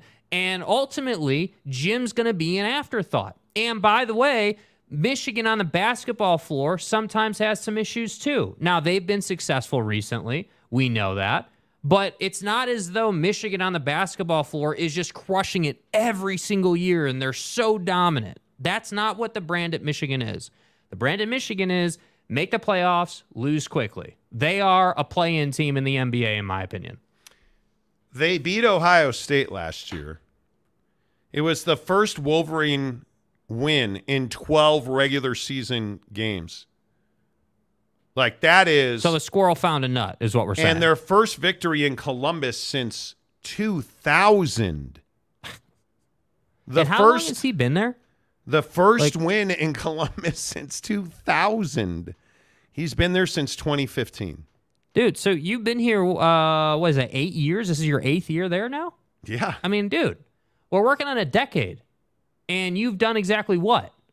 That's amazing. The guy wins a lot of games in the regular season. I just am not a buyer on Jim Harbaugh. And what did they, uh, what, last year, what was it, TCU they lost to? Wasn't it? Yes. I think? Yep. Come on, dude. Yeah, it, it's it's rough, dude. I mean, it is It, it to me it's rough. I just I don't understand the the hype around Jim Harbaugh. I, I you you and great that TCU game. I think everybody remembers it. Shootout, fifty-one, whatever it was, forty-five, whatever it was. Like Right. great game, Mm-hmm. great game. Yeah. thirteen and one. But this takes me back to the thing we always talk about with the Big Ten. You're two teams, maybe three, maybe three. And then once USC gets there next year, okay, now you're talking about three teams, maybe four, depending on the year that somebody like a Penn State has. Mm-hmm. And who knows what Luke Fickell's going to do at Wisco. Like, okay, great. You have 79 teams in your league, and like five of them are good. Right? So this league, until it's not, it's a two or three team league. Yeah. So is 13 and 0 in Big Ten play really that impressive? No. It's not. And they oh, they got a hundred million dollars. Who cares? Cool. They're a three team league. But isn't that what the Big Ten like is in the big picture, right? A three team Yes. league, but but a hundred million dollars, thirteen and one is a, in the regular season, right? And then you lose in a shootout. How you just came up short. Yeah. That's what the Big Ten is, right? Like even at Ohio State, look at Ryan Day. Could still use this same structure with Ryan Day. Yes, the you can. The difference with Ryan Day, Yes, you can. Dude puts guys in the NFL at a really high rate every single year, and typically is in the college football playoff every single year. Now, obviously, the playoff is expanding, so the conversation is going to change next year. But but in the four team setup, Ryan Day has been a staple of that tournament, and so to me, it's like okay, Ryan Day is obviously a cut above Jim Harbaugh. Yep. But Ryan Day does a damn good job of staying on brand for the Big Ten. Hey, we're going to get to the playoff, and most years we're going to lose to first team All SRT, who's then going to go on to face Nick Saban. Like And that's what it is. They've won two in a row against Ohio State, 87 to 50 over the last two years. And you won in Columbus. That's significant. Mm-hmm. Jim Harbaugh needs to win a national championship to make any of this worth it. Yeah. And now that you have a four game suspension, call it what it is, now that you're getting a slap on the wrist for being a liar, I, you got to win a national championship. Or, in my opinion, right now, Jim Harbaugh has accomplished almost nothing. I mean, the best way to say it is Almost nothing Dude, here. Michigan and Jim Harbaugh are in no way a danger to win the Big Ten constantly. No way. Yeah. It, it'll be, you know, it'll be interesting. Shooter Texas says Sonny Dykes greater than Jim Harbaugh. I would agree. Eh, I don't know about that. Well, Jim stepped into a bigger brand. Michigan's a far bigger brand than TCU is. I would agree. Jim has, in my opinion, more resources. Now, not a ton more, but more. And and yet, Sonny somehow found a way to get farther than Jim ever has. Yeah. So I don't know. I'd have to look at Sonny Dyke's record and get into numbers and stuff. But just generally speaking, yeah, right now I'd probably take Sonny, but I'd have to look at the numbers. Yeah, I we'll see. Eh, well, I don't know. OG Gary says USC will be the team to beat in the Big Big Ten. No, Ohio State's really good, dude. But I, uh, but Gary, to your point, if you're Lincoln Riley, are you not saying, okay, I don't give a damn about this year, like I do, but I don't. My whole mission is year one in the Big Ten to a win the Big Ten, b get into the college football playoff, and then c win a national championship. Yeah. that's the path. Yep. Derek Roche, the whole show and audience just beats up the Pac 12. Then when someone talks trash on the Pac, we beat them up too. Hypocrisy. Who's talked trash about the Pac 12? See, you don't get it twisted. Yeah, Truth telling is not talking shit. yeah, Truth telling, which is what our brand is on this show, is not ripping somebody. It is what it is. It is what it is. The Pac 12 and their TV deal is a blight on the face of college football. If this conference fails to remain at the 10 teams that it is, it is a disaster of epic proportions. The failure that this conference will be when just one of these 10 teams leaves will be something we have never seen before in college athletics. They had every tool to succeed and every reason to succeed, and all they've done is failed. So you can sit here and say that we beat up on the Pac 12. We don't beat up on the Pac 12. We beat up on the management of the Pac 12, and they've earned it. Yeah. They beat up on themselves. Ruff's official. Oh, boy. What has Sitake done? Oh, fuck off. Like, it, are you like we're really going to compare Jim Harbaugh to Kalani Sitake? You you want to, eh, bro? It it is it has been troll day today. You really want to compare Jim Harbaugh to Kalani Well, let's Sitake? see. So let, let let me get this, just so we're clear. You have no idea what you're talking about. Then, trying to compare BYU to Michigan football in the modern era, you think is a fair comparison? It's it's not even in. They're not in the same conversation. Like, eh, dude, I, I Ruffs, I appreciate that you're here, but you be better. Just be better, dude. Shooter Texas, TCU out coach Michigan in the second half of the game. Well, But it's one game. it's one game. Yeah. And players at, at games of that level, And by the way, it's not like it was a blowout. that was a really entertaining game. Yeah. That was a players make plays. Uh, OG Gary, shooter, I would rather watch Texas Tech, Baylor, Kansas, K State, Okie State versus Stanford, Arizona, Arizona. We have all we have is Oregon, Washington, and Utah right now, two of which are Big Ten teams. I, I think this is the ultimate conversation of existence for the Pac-12. You don't have a P5 you can add to improve the depth and quality of your league which is, and it brings us back to the BYU argument, and it brings us back to Carol Folt at USC not mm-hmm. not wanting to talk about expansion and the issue for the Big 12 is they have P5 targets. The issue for the Pac 12 is they do not. Because even if they get a new deal, and let's say it's even, who's leaving the Big 12 to go to the Pac 12? Nobody. And why would you do that? So now the Pac 12 is in a position where you just have to hold on. Take it year by year, day by day, really, but year by year and just exist and grow. And the problem is you're not going to grow by leaps and bounds right now because you don't have the properties to do that. And anybody you add San Diego State, it's San Diego State would be probably five years at least away from competing in football because they're just not talented on a P5 level. It's not you're you're not even close, which is why not adding Oklahoma State or you know BYU or Houston was a huge miss for the Pac-12. Huge miss.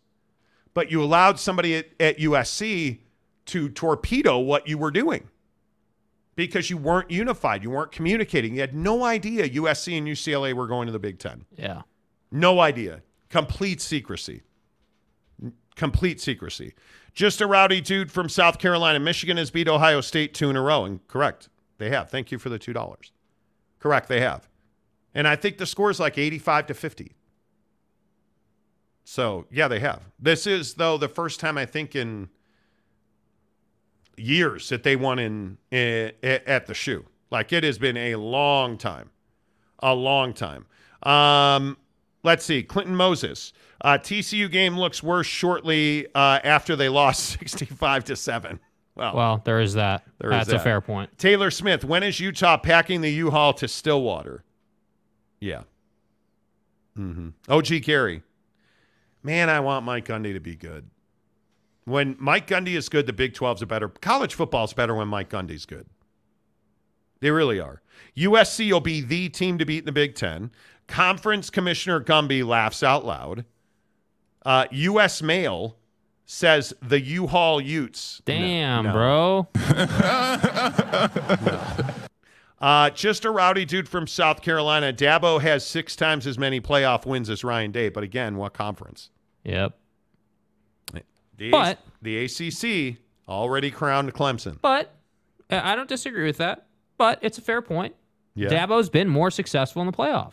There's no question. Sure- but what has Dabo done? If we're going to say that, what has Dabo done since Trevor Lawrence left for the league? Oh, that's right. Nothing. Mm-hmm. Nothing. Uh, Holden says Harbaugh team lean. Well, Could be. Could be. Mark 324. Harbaugh has a three year shelf life where he ever he goes. His shtick gets old fast. I would agree. And he's won at Michigan. That's why I think he still has a job. That's what I mean. It's a business decision, not a comfortability decision. Yep. Jeremy Callahan, Big Ten has done a masterful job pitching the this mythos of might narrative. Yeah. Yes. Uh, Utah, uh, U-Haul Utes to the 12. I wish. I think that'd be so good for you for Utah.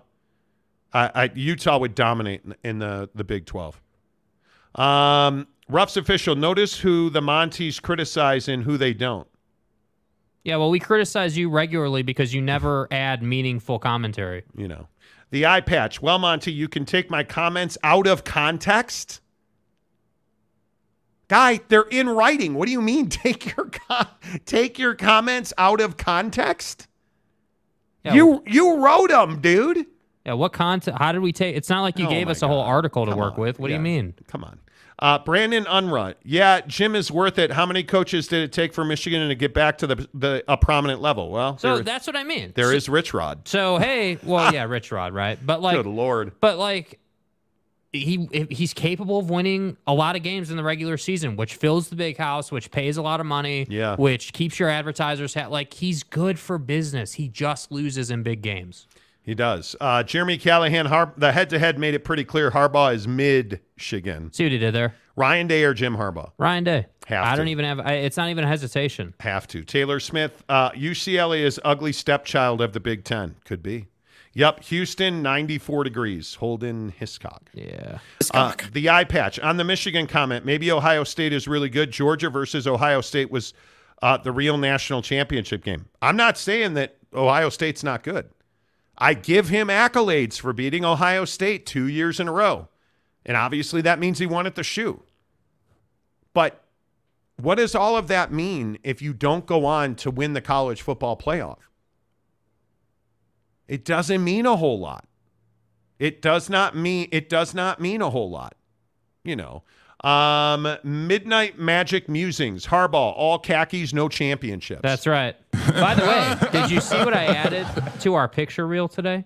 Did you see the khakis? I added the khakis. Y- yes, you did. I apologize. Yeah, I mean, I I, I want people to understand. Look at those khakis, dude. Look at Buddy. I just dislike. I don't know. I grew up such a fan of Michigan because I'm a Notre Dame fan.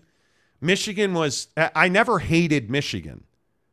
And I was such a Charles Woodson guy. And He- I he loved Bo though. And I just, Jim is, I just know how Jim Harbaugh treats people. Yeah. And he, it, it's just not a good thing. It's not a good thing at all. You know, like it, it just, it just, yeah. You know, I, I think it just is what it is. You know, Taylor Smith, Monty wouldn't play, wouldn't playing in a smaller conference help you get to the playoff easier? Um, I think in the Pac 12, Pac 10, Right. uh, you have. I mean, you just don't have great competition. I would agree with that. I mean, you're Oregon this year, you're Washington, USC, right? But I think when you look at the Big Ten right now, competition is going to be wild because Nebraska hired, Wisconsin hired, USC, UCLA are coming in. Like, but I look at the Big 12. The hardest part about winning the Big 12 is you have established programs. Yeah. And, you know, I have no idea what Brent Venables is going to be this year. Like, we talked a lot about this the last couple of weeks. I can't believe that Brent Venables turns that thing around like that quickly. And I know they hit the portal hard, but, you know, you look at the Big 12 this year, like, I think Texas is the best team in the country. I could make an argument for that. Yeah. They're so deep and they're so they're the co- Sark's coaching staff is off the chain. But I look at the the the Pac 12 and now I'm s- Pac 10. the Pac 12. How are you going to win the Pac 12 this year? Anybody. Think about that. Like, how are you going to win the Pac 12 this year? Mm-hmm. If you're Utah and you want to three-peat in the Pac 12, how are you legitimately, how are you going to go about doing that? Yeah, I don't know either. Yeah, well, I think it's the same. The formula is the same. It's defense first. I, I mean, that's and, and I know that's a Kyle Whittingham, you know, hallmark. But I just think that in the Pac-12, that's that's how you go about winning the conference. Whereas in the Big Ten, you go about winning the conference by putting 60 on the board as regularly as possible. I mean, that's you know, that's just pretty straightforward. So to me, you know, I, I look, I, yeah, you're not wrong. Playing in a smaller conference theoretically, Theoretically. Is, a, is a more efficient path to the playoff, but but you can make a pretty strong case before, you know, before, uh, you know, Fickell happened, right? Before all these guys got hired, before the additions in the Big Ten. Like you could have made the case that the Big Ten was the most efficient route to the college football playoff. Yeah, I have no idea how you win the Pac-12 this year. Uh, honest to goodness, you, you have landmines. Like if we go back in, let's just say you look at where is where is like let's look at USC's schedule, right? You look at USC's schedule and think about how good and think about how deep USC is. And then ask yourself, how many games are they going to lose? San Jose State, Nevada, Stanford, at Arizona State, at Colorado, Arizona, at Notre Dame, home for Utah, at Cal, Washington, at Oregon. You're playing your three best teams in the last four games, five games, with Utah, Washington, at Oregon, and then you finish with your rivalry game at UCLA, and then you go and play the conference championship game. Yeah.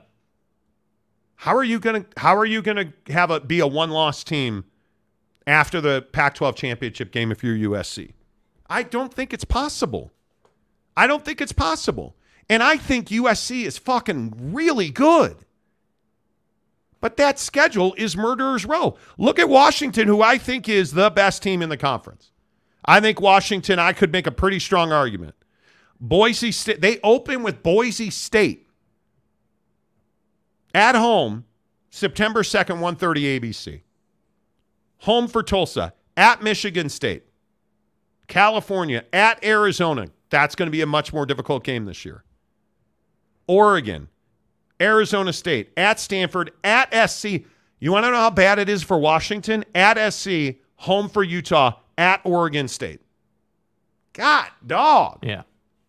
So you're gonna you're gonna be a one loss team if you want a shot at the playoff. You better be a one loss team after the Pac-12 championship game. Nah, bro, I don't think so. I don't think so.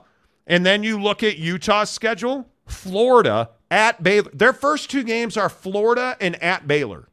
Um, Then it's Weber. Oh, by the way, then you go right into home for UCLA at Oregon State. Like, do you understand how difficult that's got to be the the most difficult four out of five games to start in the country? Uh huh. Are you going to be five and zero, dude? I think that's asking an awful lot. Going to Baylor, and I uh, look, I understand Baylor's got issues, and Blake Shapen's going to have to prove that he's shaping his game.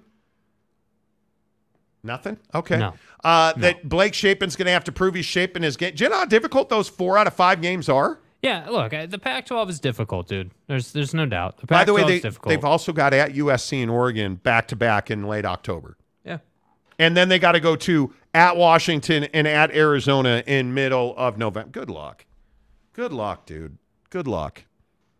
Like Howard That's why I'm saying, like we can sit here and talk about how crappy the Pac-12 is. I'm telling you, they they're the reason they don't get into the college football playoff. Mm-hmm. Who's making those schedules? Like that, you know, those are your best teams. You know how difficult that schedule is for all of those teams? And then we're gonna sit here and wonder why guys are hurt. Man, that's that's amazing. To I don't know who wins this conference, but yeah, I I, I don't know. I, I really don't know. Yeah. Um, let's see. Conference Commissioner Gumby, what about the Oregon State? Well, No. dude, I want Oregon State, but at San Jose State, UC Davis, San Diego State, at Washington State, Utah, September 29th. They Oregon State should be 4-0 when Utah comes to town on September 29th. At Cal, I think you're probably 5 and 1. UCLA, 6 and 1. At Arizona, 7 and 1. At Colorado, 8 and 1. Stanford, nine and one. Washington nine and two. At Oregon nine and three.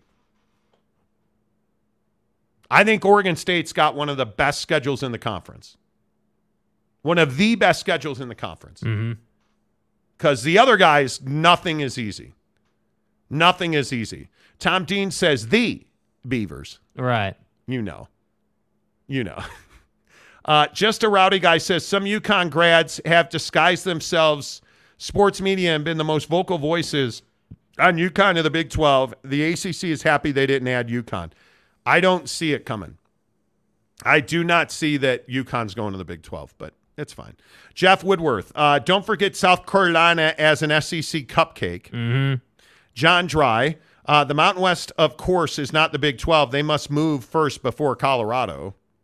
Okay. Uh, Kyle A says cannibalism. Yes. yes. Um, Rick Olson says whoever stays healthy wins the pack. I think you're right. Agreed. I think you're right. And I think SC, that's going to be SC's biggest challenge is who stays healthy. It can USC stay healthy? Can Caleb Williams be kept healthy? And obviously there's defense and you've got to wonder about, you know, there's all kinds of there's all kinds of pitfalls, But, but, they should be better. they should be better. Yeah. They should they absolutely should be better. The eye patch says Oregon State is going to be is going to be tough for everyone this season. Dude, I don't want to go to Reser this year. No. I truly do not. Uh, Matt, uh, Lane Tran says Mattress Mac gave the Houston Cougars men basketball another million for NIL. Good for him. Let's go. Starting to catch SMU in that $70 million money. You know, so it, it's a, a 70 the Right, entrance fee right, 70 right. Holiday Bowl and stuff. to save the to, to, to save the conference. All right. Should we do football at 50, Jake? I, I don't know. Do we still do that? Football at 50. Presented by Papa Murphy's Pizza. Right here on the Monty Show. Can we talk about Saquon Barkley? Oh, Saquon, Saquon, Saquon. Saquon Barkley. I'm hugely disappointed in Saquon Barkley today. Let's kick off football 50 with the New York Giants. Saquon Barkley was talking tough. I'm going to hold out, miss the whole season. I'm going to carry the torch for the running backs. I'm the Saquonator. I'm taking one for the team.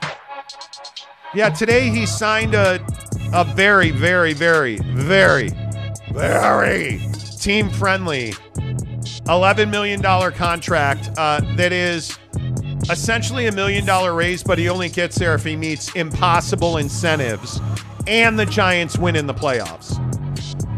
Saquon Barkley folded like a cheap suit, bro.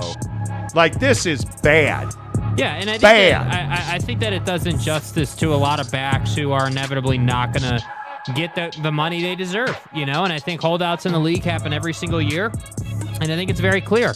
Up until this point, if you were, you know, a franchise player, if you were a guy that your team couldn't be without, you'd get paid. You may have had to wait a couple weeks, but you'd get paid. And I don't know why. I don't know why Saquon gave in. Why did you compromise? Why did you take the money? I don't know. Because ultimately, you are uh, probably a twenty million dollar back. Probably. I mean, right? Maybe maybe a little But- less, but you're you should be getting paid. What's the worst part of this deal?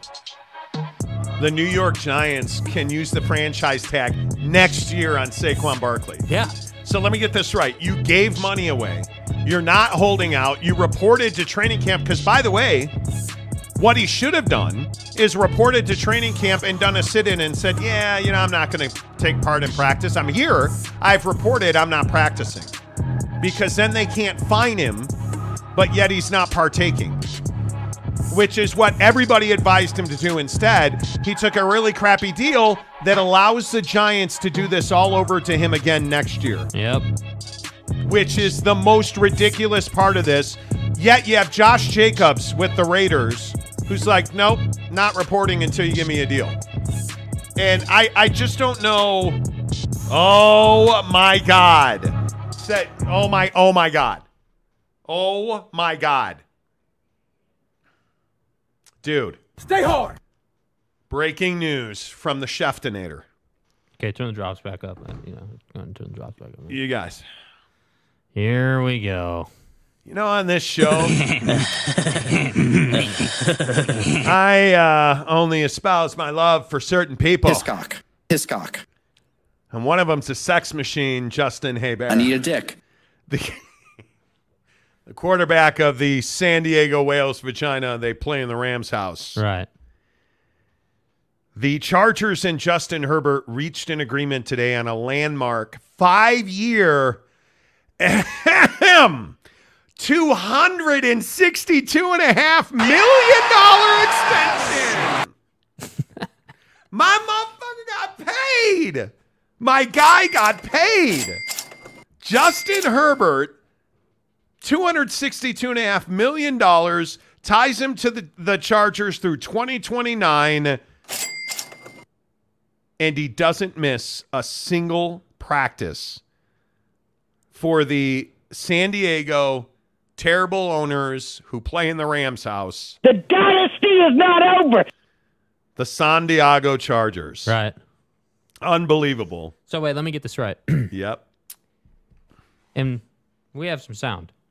Yes. The Bengals have many individuals that need extensions. And, I, and I'm sorry, how much did you say it was?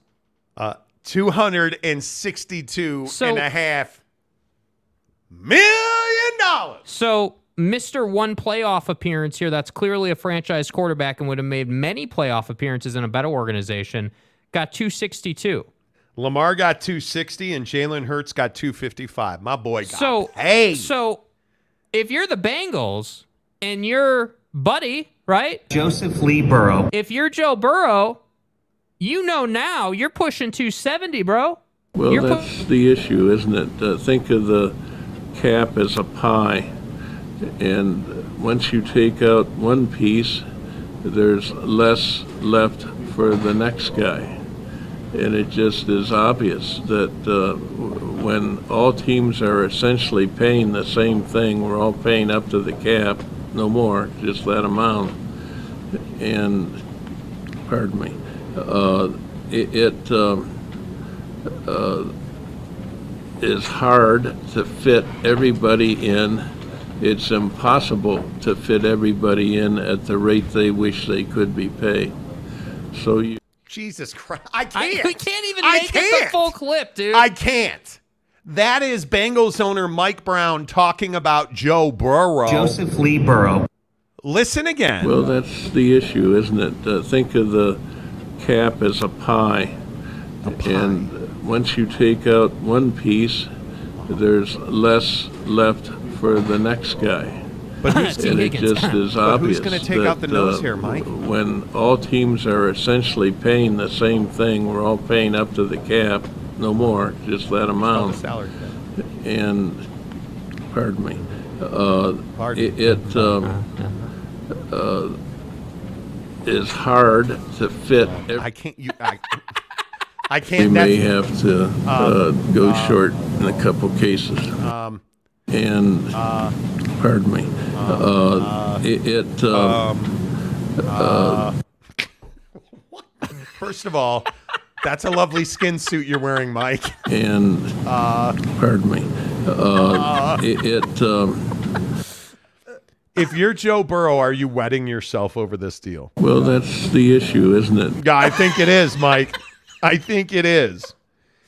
I, I it's amazing to me that when we talk about NFL owners and I say billionaire white guys, this is exactly the guy I'm talking Well, about. that's the issue, isn't it? Uh, This think is a the guy deciding how much money Joe pie. Burrow's going to make. No, I'm not interested in that. But this is my point.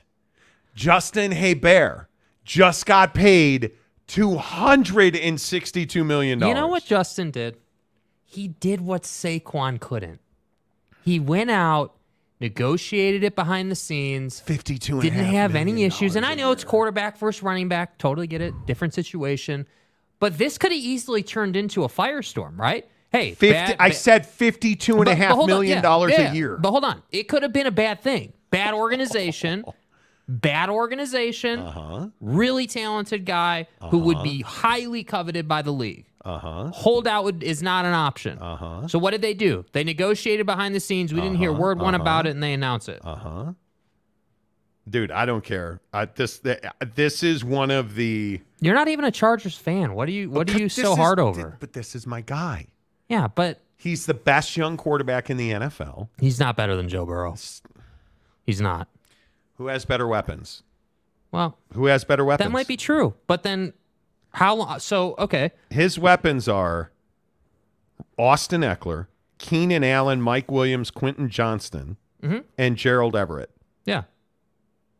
That's it. I agree Joe Burrow's got better weapons. by far. Ja'Marr alone. But everyone was surprised when Joe Burrow got to the Super Bowl, right? Uh, a little bit. I would agree. I would agree. Uh, roundabout. Chargers will never win a division title as long as they're in LA. totally right. Uh, Cougar tracks. Mike Brown is the eye patch on YouTube. okay, stop. Stop. I, I think it's amazing to me. I think it's amazing to me that Joe Burrow has not gotten paid. Oh, absolutely, Gary. Burrow is leaps and bounds better. He better get five years. He better get three hundred million dollars. And, pardon me, uh, it, it um, Uh, you better give him three hundred million dollars, dude. And I, I don't know if he will. we may have to uh, go short in a couple cases. Yeah, longer than your nose hair. Uh, big Ray, uh, Big Reed. Heard of Pat Mahomes? Pat, Pat, that sounds. we're not even talking about Buddy. I mean, young quarterbacks. Patrick Mahomes. is, Patrick Mahomes is the best quarterback in the NFL. Yeah. I'm talking about Herbert. I'm talking about Burrow. I'm talking about Jalen Hurts. Zach Wilson. Not oh, my n- bad. Not talk. Not talking about Justin Fields by any stretch of the. Sorry. Uh, Holden Hiscock, Joey Smokin Burrow. Yeah, John Dry. Pat Mahomes is a better man than you are. Uh-huh. Uh T Duck. Burrow weak arm can't run. Yeah, you see that all the time. He just can't. I don't know how the Bengals ever win a game despite him. I I I uh T Duck. Burrow had wide receivers. Herbert has junk. Um Big Reed. Mahomes is 27. Herbert is 25. Right, but Mahomes is in arguably the best organization in the NFL. Uh, with arguably the best offensive head coach in the NFL and has had inarguably the best weapons in the NFL offensively, Mhm. has the best tight end who's ever played, has had a really good offensive line, and is the best quarterback in the NFL. You're comparing apples to oranges. I'm talking about Herbert. I'm talking about Joe Burrow. I'm talking about Jalen Hurts, the younger QB, the Josh Allens, the Mhm. guys who haven't established themselves as a winner yet. Yeah. That's who we're talking about. So we'll see. Uh, Bryce Martin, Hendon Hooker will be the next great young QB in the league. You watch, maybe. Uh, overpaid for Herbert, Gary says. I disagree. I think the problem is, and this ultimately is what this comes down to in the NFL. If you're going to pay a quarterback $52.5 million AAV, you better surround him with really good offensive talent. Yeah. And the, Zack Martin in Dallas, the, the guard. Why haven't you paid Zack Martin yet? You have a huge investment in Dak Prescott that you're about to make, and you're not going to pay Zack Martin? How Come on, dude. Be you, better. you've got to you've got to pay him. but it's Jerry, right? Jerry always does dumb things. Yeah. We know that about Jerry. Yeah, I'm telling you. Eh, it- you got to pay him though. Yeah. Roundabout says I'm Josh. I'm a Josh Allen fan, but basically because of Gabe Davis, UCF alum. Well, is and I guess the question is, is Josh Allen an elite young franchise level quarterback? Yes. Nah, I don't know yet. Come on, dude. He had. How are you going to sit here and die on the Justin Herbert hill and then say Josh Allen's not a franchise Because quarterback? Josh Allen has been in a superior surrounding situation. You're talking about the Spanos family. And and again, I and I I I can't believe I have to point this out, but again, you're talking about Justin Herbert, you guys, that has thrown for 14,089 yards, most through players' first three seasons in NFL history. 94 passing touchdowns, second most through the first three seasons in NFL history, second only to Dan Marino. 64 total QBR, fourth best in NFL since his rookie season. mm-hmm. Justin Herbert is an elite passer who has not been surrounded by excellence, like Josh Allen in Buffalo, like Patrick Mahomes in Kansas City. And we always talk about this. You're only as good as the landing spot.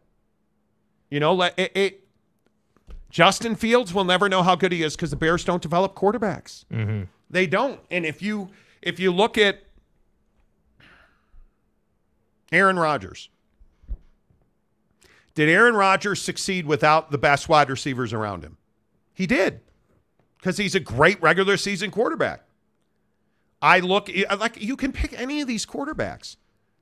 The guys that have the best talent around them, with few ex- Tom Brady would be an exception, but the guys that have the best talent around them usually excel. So Josh Allen's number one is Stefon Diggs, obviously. Right? I think we all agree on that. Yes. But I'm trying to figure out what great talent he has besides Stefon. Well, he has. He's had really good running back depth.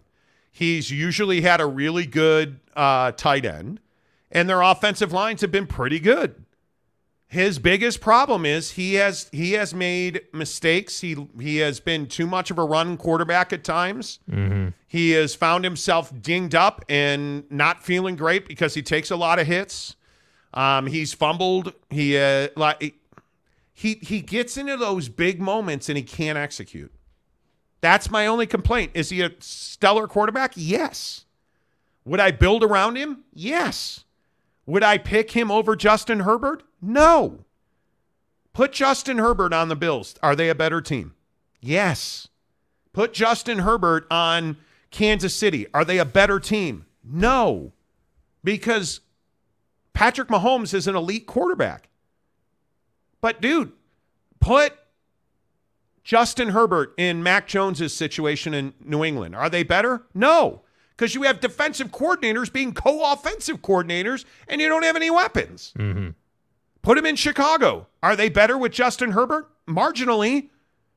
Marginally. During the Mitch Trubisky years, yes, I think they probably would have won a Super Bowl or gotten close because Mitch Trubisky just was not set up to succeed. Yeah. But the Bears actually had talent.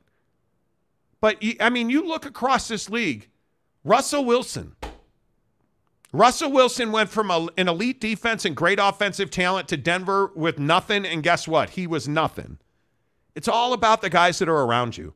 Justin Herbert makes guys better. He makes guys better. Better than Allen, no chance. I but based on what? The stats say he's better a better quarterback than Josh Allen. A better thrower. However, however, I think if we're going to sit here and say that, you know, hey, he doesn't have as much to work with, then we have to say that he doesn't have as much playoff experience, right? He's he's had one he's had one playoff game or whatever it is, right? And and I I don't know. You're a bi- you're a bigger fan. We just disagree on it, dude. I I I I can't on one hand say Justin Herbert is a franchise quarterback, and then on another hand, you know, be sliding Josh Allen. I look at Stefon Diggs and Gabe Davis are two all pro caliber wide receivers. Undoubtedly. I mean, they are they are very good. And then you look at Dawson Knox and Dalton Kincaid now, and those are two all pro level tight ends. Do you agree that Patrick Mahomes has more talent around him than Josh oh, Allen? come on, exponentially. So and ha- and has had. So is it then fair to say? Because in my opinion, it's fair to say, okay, sure, Josh Allen's got more talent around him than Justin Herbert. Mm-hmm. Josh Allen also is running into a guy that's got more talent than him in Patrick Mahomes in Kansas City. If Kansas City wasn't there, Josh Josh Allen's probably got Super Bowls. Yeah, but if Michael Jordan wasn't there, so did Stockton and Malone. But but so he was if, Ju- if Justin Herbert had more talent, he'd be further in the playoffs. Yeah, but you So they're- it's the they're- same stick. It's not the same. It's not the same in the NFL. In the NFL, quarterbacks quarterbacks generally win championships. And I look at I look at like Kadarius Toney and, and Pacheco both hurt. Right? How much better are the Chiefs if if Kadarius Toney is healthy? Well, he wasn't, and they still won the Super Bowl. I you I am not that convinced. I think Travis Kelce is the best tight end, arguably in history the history of the NFL when it's all said and done. Dawson Knox is a hell of a receiver. It's a really good tight end. But you know what the difference is? Consistency on the offensive line, consistency at the head coach, the offensive coordinator. Like th- they just do a better job than everybody else in Kansas City. They're just a better organization. Mm-hmm. I think Patrick is a is a great quarterback, but I, again, I I look at Baltimore. I honestly think Lamar Jackson's the problem in Baltimore. I think he's the problem in Baltimore. I look at I, I look at Bateman. It'll be interesting to see what Odell Beckham Jr. does there, but they've had talent there. They've had an offensive line there. He's got an all-world tight end in Mark Andrews. I'm telling you, quarterbacks win and lose games, man. And I I I also think your your boy in Detroit's a great example of this. Jared Goff has become a better quarterback since he left the Rams.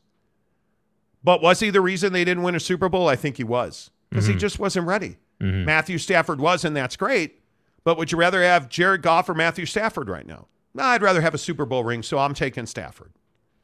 That's the difference. But you you look at you look at Amon-Ra St. Brown or Jameson Williams who's suspended or Marvin Jones or what if they were w- way way more talented? Enough that they let Jamaal Williams go? Like, I just think you're a victim of your circumstance and you choose to excel through that or you don't. And I think Justin Herbert has routinely and regularly excelled through the bullshit that is usually the LA Chargers. Mm-hmm. And he's done a great job with it. But the other thing I'll say is the LA Chargers actually have a really good defense right now. So I, I think they're they if they can stay healthy now. I, I mean, can Mike Williams and Keenan Allen stay healthy? They haven't been able to. Yeah we'll see what this year brings, but now there's no more excuses. Now there's no more excuses. And by the way, I would remind you that I don't hate their offensive line in Los Angeles either. Yeah. Yeah. And you know, they have they have some dudes. Joey Bosa, Khalil Mack, you know, Eric Kendricks has played some some games, Derwin James, Asante Samuel, like they got some dudes on that defense. But here nor there, the big story is the LA Chargers have paid Justin Herbert $262.5 million over five years. Holy cow. Holy cow. That, my friends, is a lot of money. The Monty Show is presented by The Advocates, theadvocates.com. And you guys, I've, I've been talking about this for a couple of weeks, and I, I just want to hopefully get on your radar today about the advocates. And I'm just asking you to spend five minutes considering do you have a dollar? Do you have $5? Do you have $10? Can you donate to help the advocates provide for homeless kids so that they have the tools to succeed? And I'm not talking about the best, I'm talking about the minimum requirement of tools to succeed in their educational endeavors. Because these young these young people, and I'm not talking about college kids. I'm talking about homeless elementary students, homeless high school kids, who don't know where they're going to sleep night after night. And they're still trying to figure out hey, how can I graduate? How can I learn to read and write in elementary school when I'm sleeping in a van or a car or on a park bench? And I don't know whose couch I'm on tonight. And by the way, I only have a pair of socks and it's got holes in them and I don't have any underwear. And I wear the same shirt and pants to school every single day and I get bullied over it. The advocates, along with the road home, one of the foremost homeless advocates in this country right now are working to help kids get the bare minimum requirements they need to go to school with confidence and to be able to compete intellectually so that they can end the cycle of homelessness in their lives. It's a dollar, it's five dollars, it's a million dollars, whatever you can give.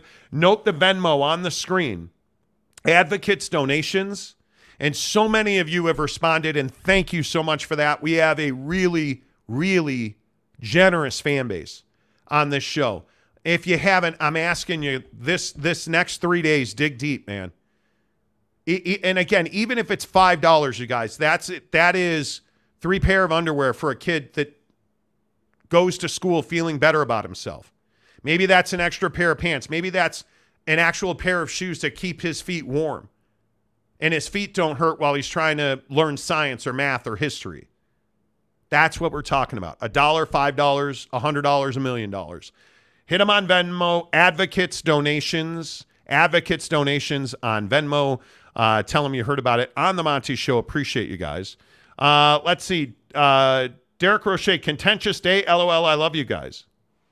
Not a contentious day. It's not a contentious day. I just think that, like Derek, respectfully, dude, like I can't remember what you said earlier, but we're, we're, not. We're uh, we don't have to give commenters a free pass. It's not like we're waking up trying to be a red ass on the show, but like, you know, there are certain things that you can and can't say without getting a free pass on the show grub. And then you can't say, and I can't remember who said it now that we misquoted you. The eye patch. Hey, you took me out of context. No, out we didn't. context. No, we It- didn't, You dude. commented it. that was your that's comment. all that. Yeah. That's all that was, Roche. It's all good. Uh, Country Roads 5150. If UConn commits to building a stadium, would they be worthy of a full invite? Isn't about potential rather than immediate status. Us- UConn and Gonzaga works. UConn doesn't work, and I know that I will. I will sit here, and I will probably die on this hill. But UConn just is not a fit. The football fit at UConn's a disaster. I would rather see them add USF than UConn because football pays the bills. Mm-hmm. And yes, I understand this conference in the Big 12 is a basketball powerhouse already. And if you can add to that, please do. But UConn has already made it clear they're not coming in as a basketball only to any conference. And when you have to make $70 million in repairs to your football stadium that's 20 miles from campus, you're not a fit in the Big 12. Mm-hmm. Because the one thing that I worry about with the Big 12 is that they will they will lose their identity as a football conference. And I just don't think you can do that. This conference has a potential to be a balanced powerhouse conference. But if you if you add UConn and you are subsidizing UConn football, because I I don't see a path forward for UConn Yeah. in football where they are going to be a revenue generating program to the level of a Oklahoma State, to the level of a Houston, a BYU, a, a K a K State. Program. I mean, pick your pick your poison here. I don't I don't see that you're going to generate revenue in football to that level. And that's what you need to be able to do. You need to walk into this conference like Cincinnati, Houston, UCF, and BYU, who are all very strong football candidates, who all make s- significant money. You look at Orlando and the bounce house, dude. You look at go go look at Houston and, and what Dana Holgorsen is building there. Look at what Tom Homo and Kalani Sitake are building in in in Utah. Go look at, at what Satterfield's building in Cincinnati. Mm-hmm. You have confidence. Look at Gus Malzahn's track record. You have confidence. The problem is UConn doesn't give you that confidence, even with Jim Mora there, because you you, you simply have too much work to do. You, how long would it be before UConn football would be competitive? I want to generously say five years, but it's longer than that. A while, dude. Because they're going to struggle to recruit no matter what. And then you're going to sell them a bill of goods that you're going to be 20 minutes away from campus or 30 minutes and 20 miles away from campus. A kid doesn't know Storrs more than he knows Hartford. And they're in East Hartford. It, it just, it- we, we can't fight to the death over things that can't be fought for. Mm-hmm.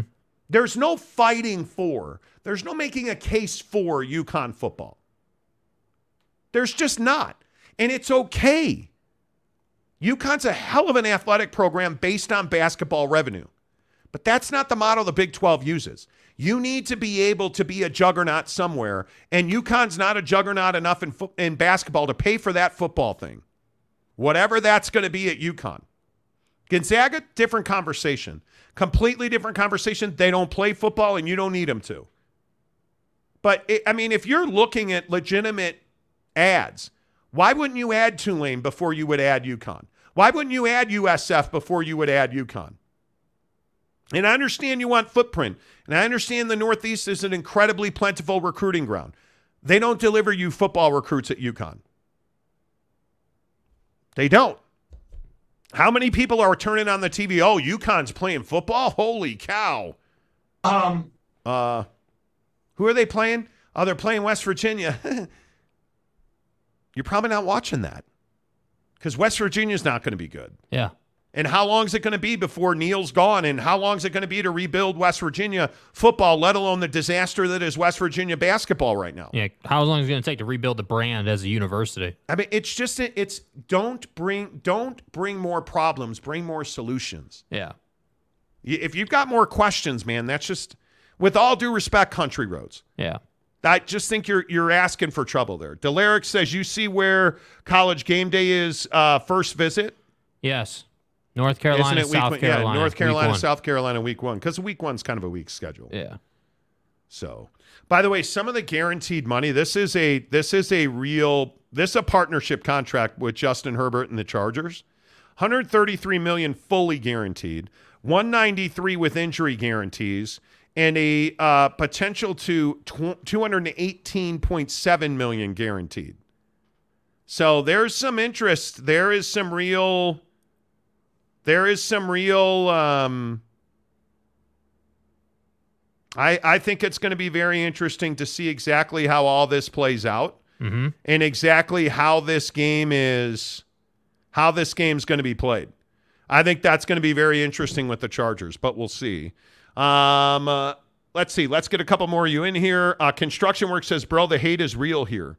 They hate on what? Yeah. For UConn? I mean, I, let's just. But again, are you are we hating on UConn or are we just being honest about it? Yeah, I mean, uh, it- like, what would you rather have us do? I mean, because I think we've been honest. I mean, would you rather us just sugarcoat it and say, "Oh yeah, they're a great ad"? Well, that's not what we do. No. Uh, Construction Work says, "Can you say USC lost to Tulane? You can." Yeah. But it, I think we make too much of that. I think what you can confidently say is Tulane is on the rise in football. There's no doubt about that. And you can confidently say you, uh, uh, Lincoln Riley's not a defensive head coach. Not that game he would. I mean, they, they were demoralized. They were checked out. And you know what? Tulane did exactly what they should have done. Step on their necks. Yeah. It's exactly what they should have done. Yeah. Uh, Andrew J. Markson. UConn isn't relevant in their home TV market. They don't exist in New York and Boston. So adding them does nothing for the Big 12. And I don't think that's hating. I think that's truth telling. Yeah.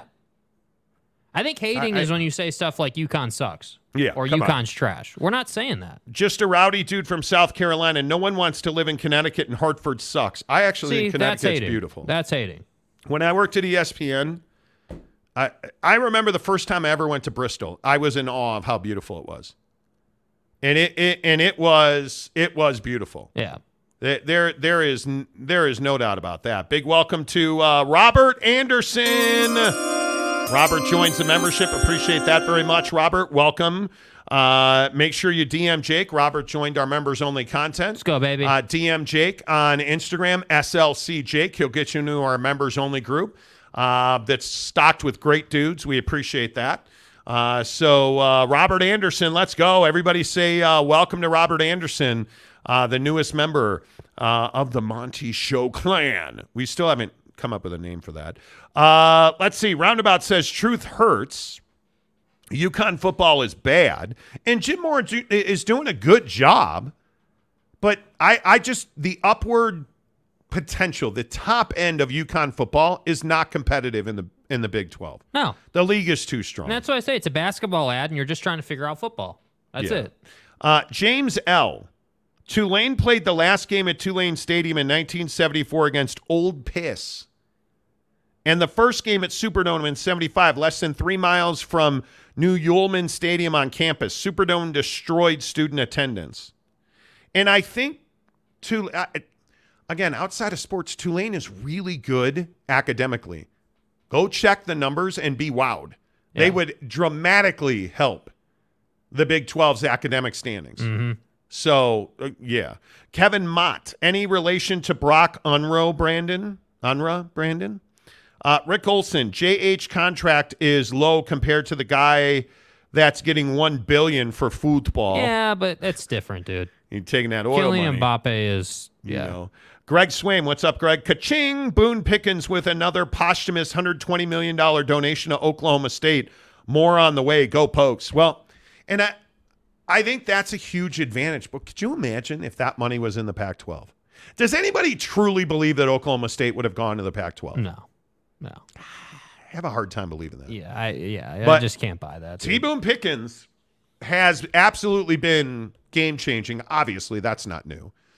But hey, man, I'm telling you, Mike Gundy is one of the most fascinating figures. It was remarkable. And Greg, I I, I don't know if you were at uh, Big 12 Media Day, but when Mike Gundy walked into that stadium, it you, it you there's a hush that's like, oh, hey, that oh look, Mike Gundy's here. Yeah. Hey, Mike's Mike's here, and everybody goes running over there to try and get Mike on their show. It, he's just that gravitational guy. You need him in this conference. I'm telling you. Yeah. And Oklahoma But Mike State, needs to start winning some games too. Though. I was Like, gonna- let's uh, not beat around the bush. here. Oklahoma State's got to win games. Yeah, like it's not good enough just to be Mike Gundy anymore. Like it's time to start winning. I would agree with that. Jeremy Callahan, Tulane also beat the Big 12 champion, who were only one of only two teams that beat TCU last year. I'm telling you, the football program's legit. Absolutely legit. No doubt about it. Um, let's see. Sean Mirzinski, how the heck are you? Really happy right now. Why is that, Sean? Um, T Duck, Herbert, three star in high school, Ducks only Division One offer. I hate the star system. I hate recruiting. I hate what it's done to the people who handle recruiting. I hate what it's done to the recruiting service. Like Uh-huh. it's just turned into a very difficult business. Mhm. OG Gary, are we going to throw a prayer up for Bronny? Yeah, how about that situation? Dude. As everybody's aware, maybe you're not. LeBron James' son, uh, Bronny James, yesterday at 9:35 in the morning, his heart stopped on the basketball court at USC. He was practicing at USC, and his heart stopped.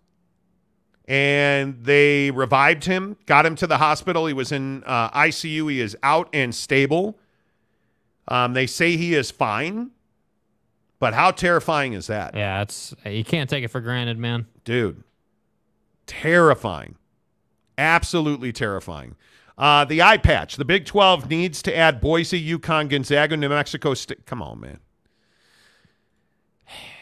Uh, bryce martin that's crazy because utsa's attendance is doing great and their stadium is 15 miles at the alamo dome. Although that's changing. That's we'll see. Utsa is a very interesting brand because somebody is going to pick up UTSA. Yeah. I don't know who that's going to be, but they are a very interesting brand. Very interesting brand. Um, let's see. Robert Anderson, hello. He says thank you.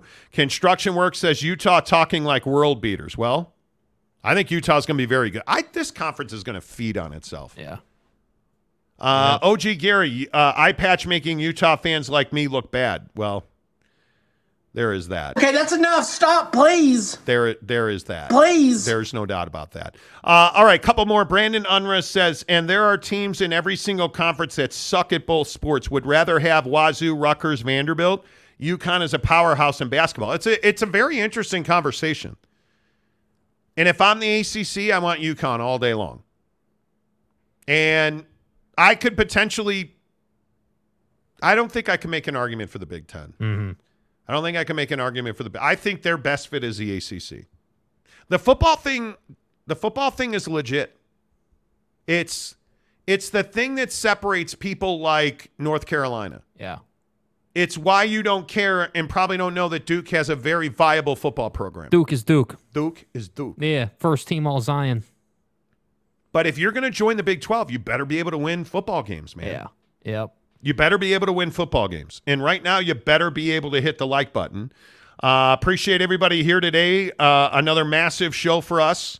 Um, and again, if you're if you're just tuning in, you guys, it seems like every month on this show we say we're having the biggest month we've ever had. Mhm. We're having the biggest month we've ever had. Um, we really appreciate the fact that every day you guys like this show, which tells YouTube, hey, this is a good show. They spit it out. Um, we are one of the most recommended sports talk shows on YouTube. Yeah.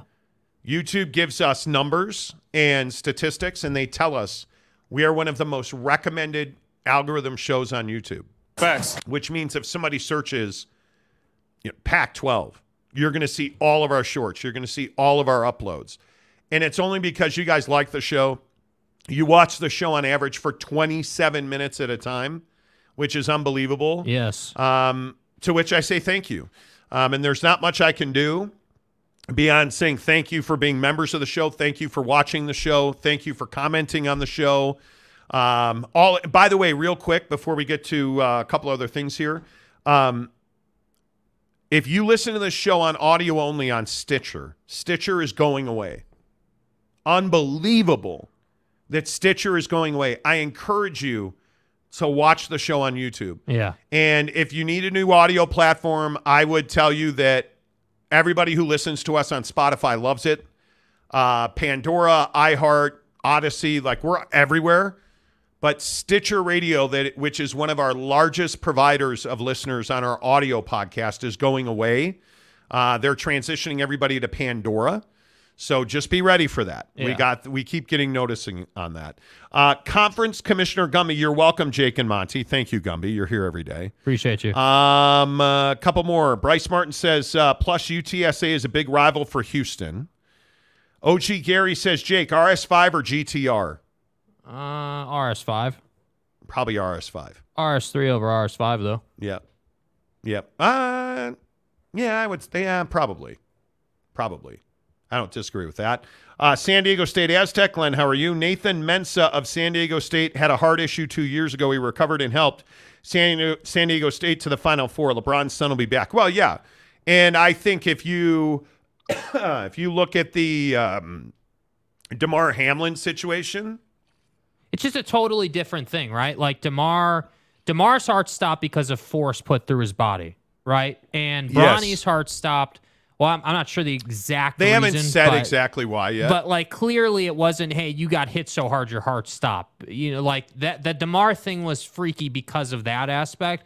Bronny, my biggest concern, and th- and we see this sometimes in, in in sports that are based in cardio, right? Like the way basketball is, like soccer, basketball. Hank Gathers, Reggie Lewis. Yeah, dude. I mean, we've we've seen this type of thing before. So it's incredible to me that we don't see it more often. It speaks to modern medicine. It speaks to modern um, testing, anal- you know, the, yeah, the like conditioning. the analytics, the Yeah, yeah. I mean, the things that these programs do. I mean, remember, he, this happened. He was practicing, dude. at nine thirty in the morning in Los Angeles at the Galen Center, which is USC's gym. Like it's unbelievable. I just think we're really lucky that that Bronny didn't die. Yeah. I mean, when your heart stops, good lord. You remember Shaq's son, who was an all world player, wound up having some like open, massive open Sharif. hearts. Yeah, Sharif O'Neal. Yeah. had massive open heart surgery. Yeah. So it's nothing to joke with. Um, you know, and you just got to figure out, hey, was it an electrical issue with his heart? Was it, you know, was what was going on with the lining of his heart? Is it an arterial? Like, there's So they much. need to diagnose what happened, and that'll tell us whether he'll be back. We'll see. But yeah, I hope you're right. Hope you're right. Raider Mark, I don't think the Texas schools have any stomach for uh, more Texas programs. Uh, it's what kept Houston out for so long. Yeah, I think the Big 12 and Texas are finished. Yeah. I don't know where UTSA winds up, but they will wind up somewhere. Yep. There is there is absolutely no question about that. Um, uh, let's see. Who we got? Look at Glenn. 27 minutes, is that all? Yeah, the average, that's massive. On YouTube, there's a couple of stats. You guys don't care about this, but I'm going to tell you anyway. Yeah. Um, there's something called click-through rate. They see your pic, your thumbnail, the picture. How many people click on it? We're at 12% of the people who see our thumbnails click through on them. The average is like 3%. The average person listens to our live shows for 27 minutes. The average person on YouTube watches for less than three minutes. So those two things right there are amazing. Um, we average 300 likes per show. The average YouTube show averages less than five. So you guys make it possible. And those, and just to be clear, because I know we're gonna get, oh, where you get your analytics? YouTube provides those analytics. Yes, they do. It's like not- yeah. YouTube tells us, hey, you guys are one of the top 5% of streamers in the sports uh, category on the entire platform. Globally, we're in the top 5% of streamers. Yeah. Think about that. Soccer, cricket, European soccer, NFL football, like all of the streamers were in the top 5%. And that's it's, because you guys listen for 27 minutes. it's remarkable. and again, remember, that's average. That's so that on average. means a lot of people listen for 40, 45 minutes, an hour. Like, that's an average. Yeah, I and think that's an average across 2.7 million views a month on the channel. Yeah. Construction work. You guys hold to your view even when 80% of us disagree. Well, I don't know. 80, give me a topic and I'll tell you why. Um, let's see. Tom Dean says Jeff Sager in 22 football rankings, Tulane 25, UConn 134. Well, you, judging UConn on football is a there- futile effort. There's nothing to talk about. yeah, it's not. Yeah. Their football program has never been, and I shouldn't say never.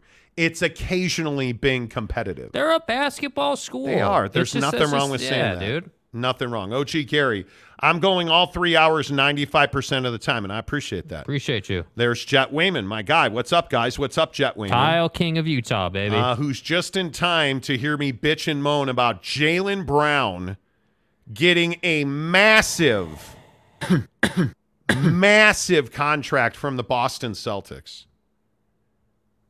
$304 million fully guaranteed.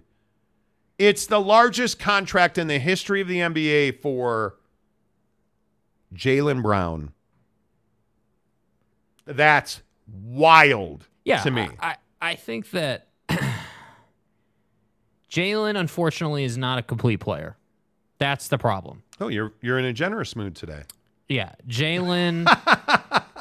unfortunately, Jaylen can put together a highlight reel. There's no question about it. He is talented, no doubt about it. Disappears in the playoffs, no doubt about it. Can't can't go left when it matters most, right? Um, and just overall, I I don't know that I would have signed him to this max or super max, whatever. I don't know that I would have committed that much to him. I know the dollar figures are going up generally, right? Like rising tide raises all ships. Okay, so super max super max extensions are generally speaking getting more expensive. There's no doubt. All the money's going up in the NBA. Totally understand. That does not, however, mean that you have to pay the contract. We're not talking about quarterbacks here, bro. We're talking about the NBA. You've already got your alpha dog on this team in Jayson Tatum. I wonder what this team would be if you remove Marcus Smart and Jaylen Brown and take that money and go get, you know, some other stars. Jayson Tatum and Paul George on the same team. Jayson Tatum and who the hell ever. Whoever you want to point to. Jayson Can you Tatum imagine deserves J- that chance. JT? Can you imagine Jayson Tatum and Kevin Durant? Yeah. Can right? you imagine like and my biggest problem with Jaylen Brown is he's so inconsistent. And I don't believe in the biggest moments you can count on him. And I think we're seeing Jayson Tatum trying to carry the entire club, and you're seeing that the workload becomes too much. Yeah. I think they did the exact right thing in moving Marcus Smart. I think they did the exact wrong thing in paying Jaylen Brown all this money. Mm-hmm. And he earned it. I understand that, you know, he met the metrics to become a supermax player, but you guys, can you really tell me, can you really tell me uh, that you believe $304 million for Jaylen Brown is the right way to go? Man, I can't see that. Yeah. I, I can't see It's that. tough. I, I just, he, in the immense amount of pressure now on him, we've never seen him perform under pressure. Never. Never have you seen him perform like this. It's going to be amazing to me to see what this Celtics team turns into. Yeah. Because I think if you look at the East, there is no question that you're seeing the Cavs are coming up. I think you're seeing the Knicks are coming up. I, I mean, I don't. Who knows what this Harden Embiid situation is going to be in Philly? But Who knows? The Bulls are trash, but the Bucks are always going to be competitive, depending on how long uh, Giannis is anti Mong, Anti your mama and stuff. How long Giannis is there? That's going to be really interesting. I think Detroit's on the way up, although the, the money they're asking and the, the resources they're asking for Bojan Bogdanovic Uh-huh. Is ridiculous. Oh. They're on the way up. $304 million committed to one player in Jaylen Brown, I think, is a huge mistake. Yeah. It's it is it's a huge mistake. Yes. Uh, Mike Phillips says 304 is going to look like pennies next year when JT gets his supermax. Yeah. And that might be true, but I, but I think see, I don't love that comparison for the Celtics because I think Jaylen, Jayson Tatum is a number one. Jaylen Brown is struggling to be a number two. Right? There's a huge difference there. So to me, I understand this is a league of duos. There's no question, right? It used to be big threes. Now it's duos. And then you build everything around the two guys. For me, Jaylen Brown has not held up his end of the bargain in the duo. And I think Hmm. for me, it's the Boston Celtics. You have continued to disappoint. And the last thing I remember about this Boston Celtics team was Steph Curry going into your house and absolutely stepping on your neck. And what did Jaylen Brown do then? Absolutely nothing. So that's why I struggle with it. Now, I understand if you're the guy who's saying, hey, it's Jaylen Brown and Jayson Tatum, this is their boy, they got to pay him. Like, okay, Yeah. I understand. But I still maintain hey, let's not forget who we are. We're the Boston freaking Celtics, right? We are a power player in the league. Yeah. If I call any superstar in this league, they're at least taking my call. And that's a huge advantage and something that I think sometimes NBA organizations forget about. Bryce Martin, Giannis, anti-competitive mentality. By the way, Jaylen Brown gets this supermax today. What did we see out of Jayson Tatum's camp? A video talking about how he doesn't believe in load management and that it doesn't matter whether they're on League Pass or on ESPN. He believes he should play as many games as he can possibly play. Yeah. John Famler says uh, Bucks are aging uh, uh, apart from Giannis. Bucks have no way to improve. Well, I mean, you're going to have to remake that roster at some point. I mean, it you've you've yeah. I I don't I don't think Giannis finishes there. Yeah. I don't. I mean, I think he is.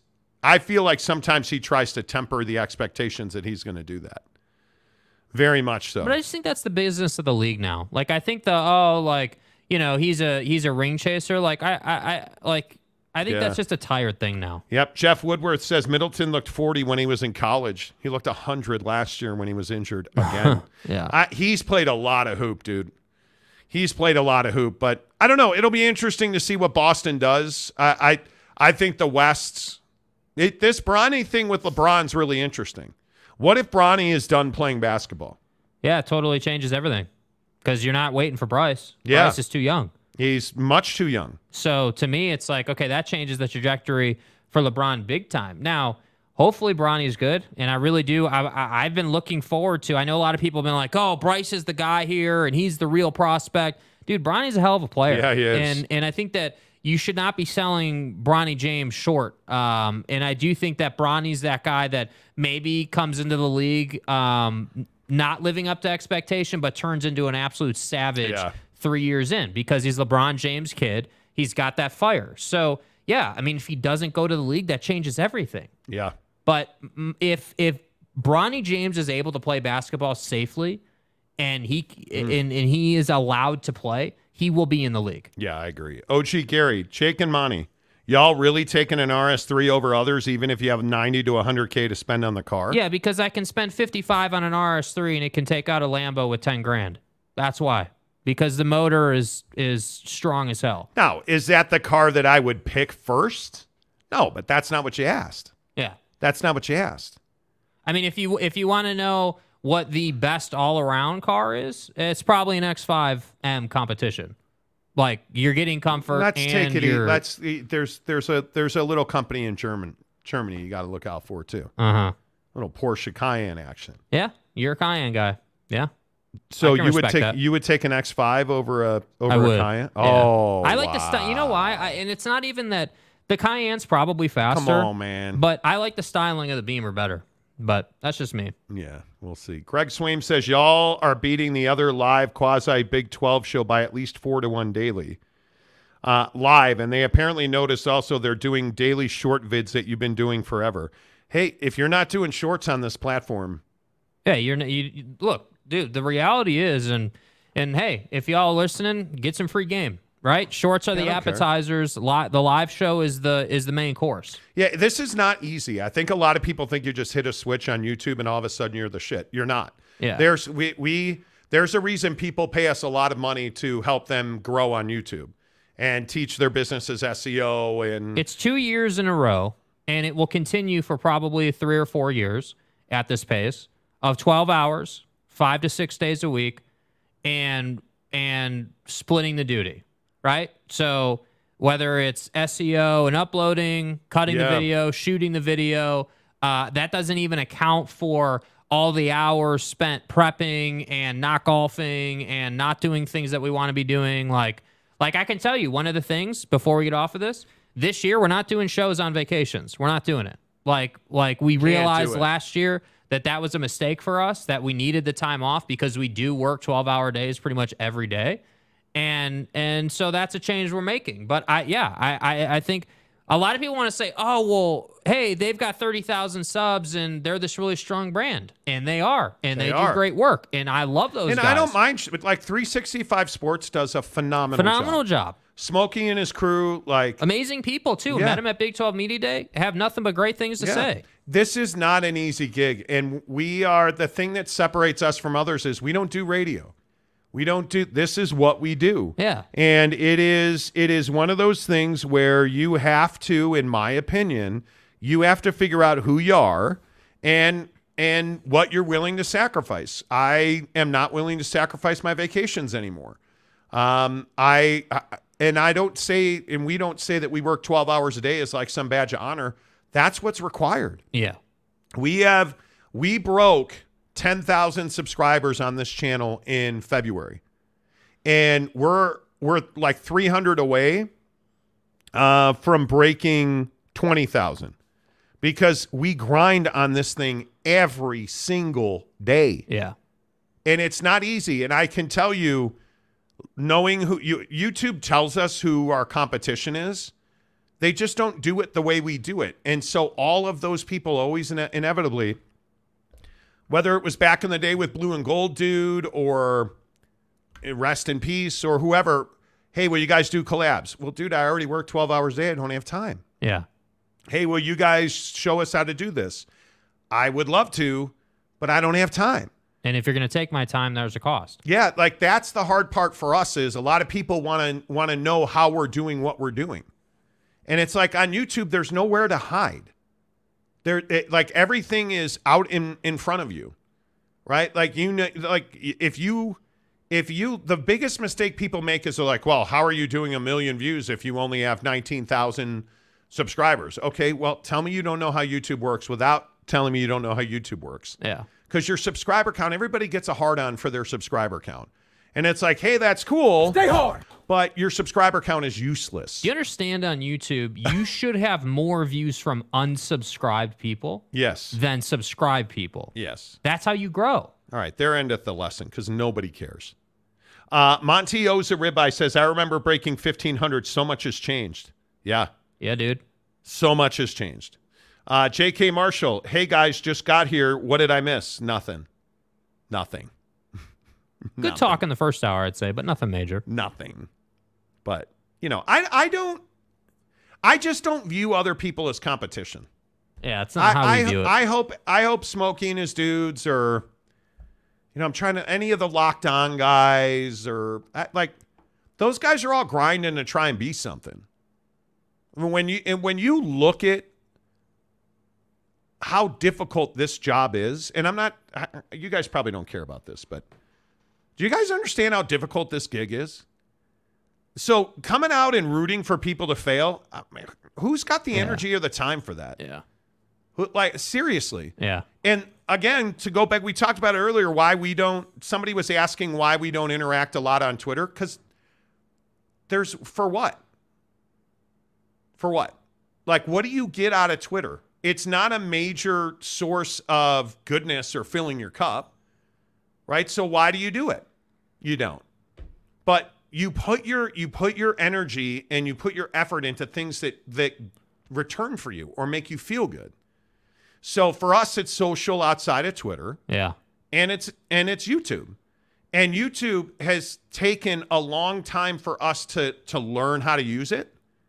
But man, two years ago when we finally figured it out fully, it doesn't it does not take long when you learn how to use it. Yep. And then it's just and then it's just a time game. Then it's just like, okay, so it's probably gonna take, you know, like the first year, we were like, all right, if we can add ten thousand subs in the first year, the first 365 days we're on the platform, we'd be thrilled with that. And we did that, you know? And now we're on the precipice of adding another 10,000 inside of what 100 days? Yeah. 120 days or something like that. It's like some uh, it's it's a much shorter amount of time. So like it's just look, it, the the reality is is that like we love doing the show, but people want us. I feel like a lot of people want us to come out and be like, "Oh, this brand sucks. or That that show sucks, sucks." or you guys are trash." It's like, dude, do you understand that? Again, tell me how you you don't know how YouTube works, dude. It's a pool. So the people that watch 365 watch our show. the people who watch our show watch 365. I know that's rocket science. Go watch the Like, other shows, you guys. do and, it. and see how many names you recognize in the comment section. Yeah. Now, no, we do comments a little differently than most people do, because we we the interaction on our show we really enjoy it. We think it's critical. Yeah. But if you go look at, I don't even know the other, uh, John Kurtz or those guys bust their ass, man. Yeah. Those guys, they work in radio, they work in, they're bloggers or they're writers. or- Like, it's not easy. Mm-hmm. So the idea that don't show up and like, hey, this guy sucks, or okay, if you don't like his show and it's not your flavor, I can respect that. Yeah. But understand that just the way you're a lawyer or a garbage man or a contractor, and that's labor for you, dude, this is 12 hours a day of everything. This is work, it's labor. I love it, but don't forget it's labor. Uh, Big Bad Brass Balls gives us $5, thank you, to say, I follow a lot of creators on YouTube. You're the only ones I pay a sub. Well, thank you. Appreciate you, bro. I, and really you guys, appreciate it- that, man. We we are we really appreciate that that you guys support us. We do. Raider Mark, I really like the Monty short uh, show shorts. They're a great way to go to the topic you're interested in. For my 45 uh, commute, you can usually get through the short. Appreciate it. well, I appreciate that. Thank you. Um, OG Gary says Big Daddy Claddy. okay. OG Gary also says you and Clad are amazing. Thank you. Thank you.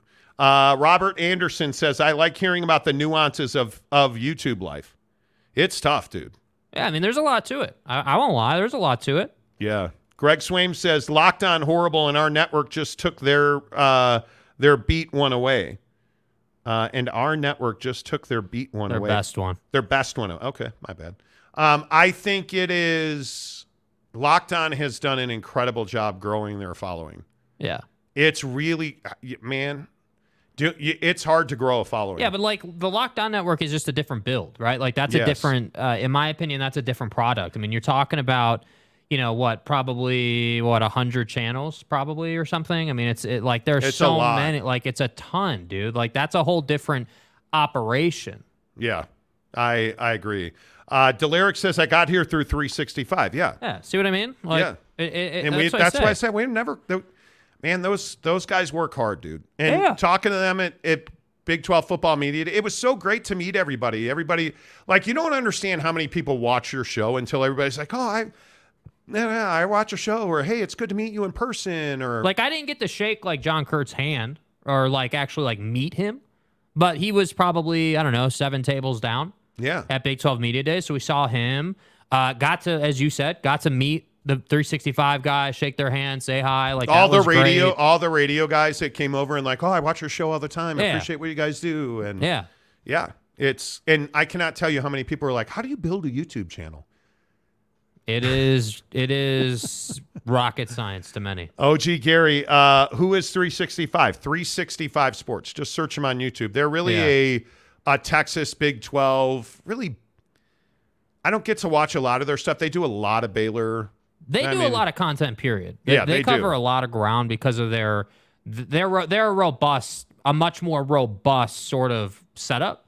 So they have a lot of manpower, a lot of different shows, a lot of things Yeah. happening. Um, but if you just search anything Big 12 related, uh, they do talk Pac 12. Uh, you'll find them on YouTube. But yeah, just search 365 Sports. Yeah. Katie Raider, Chicken Lips and Snake Hips. Well, uh, yep, I watch both. Yeah, Yeah. So A I mean, lot it's of people not a secret.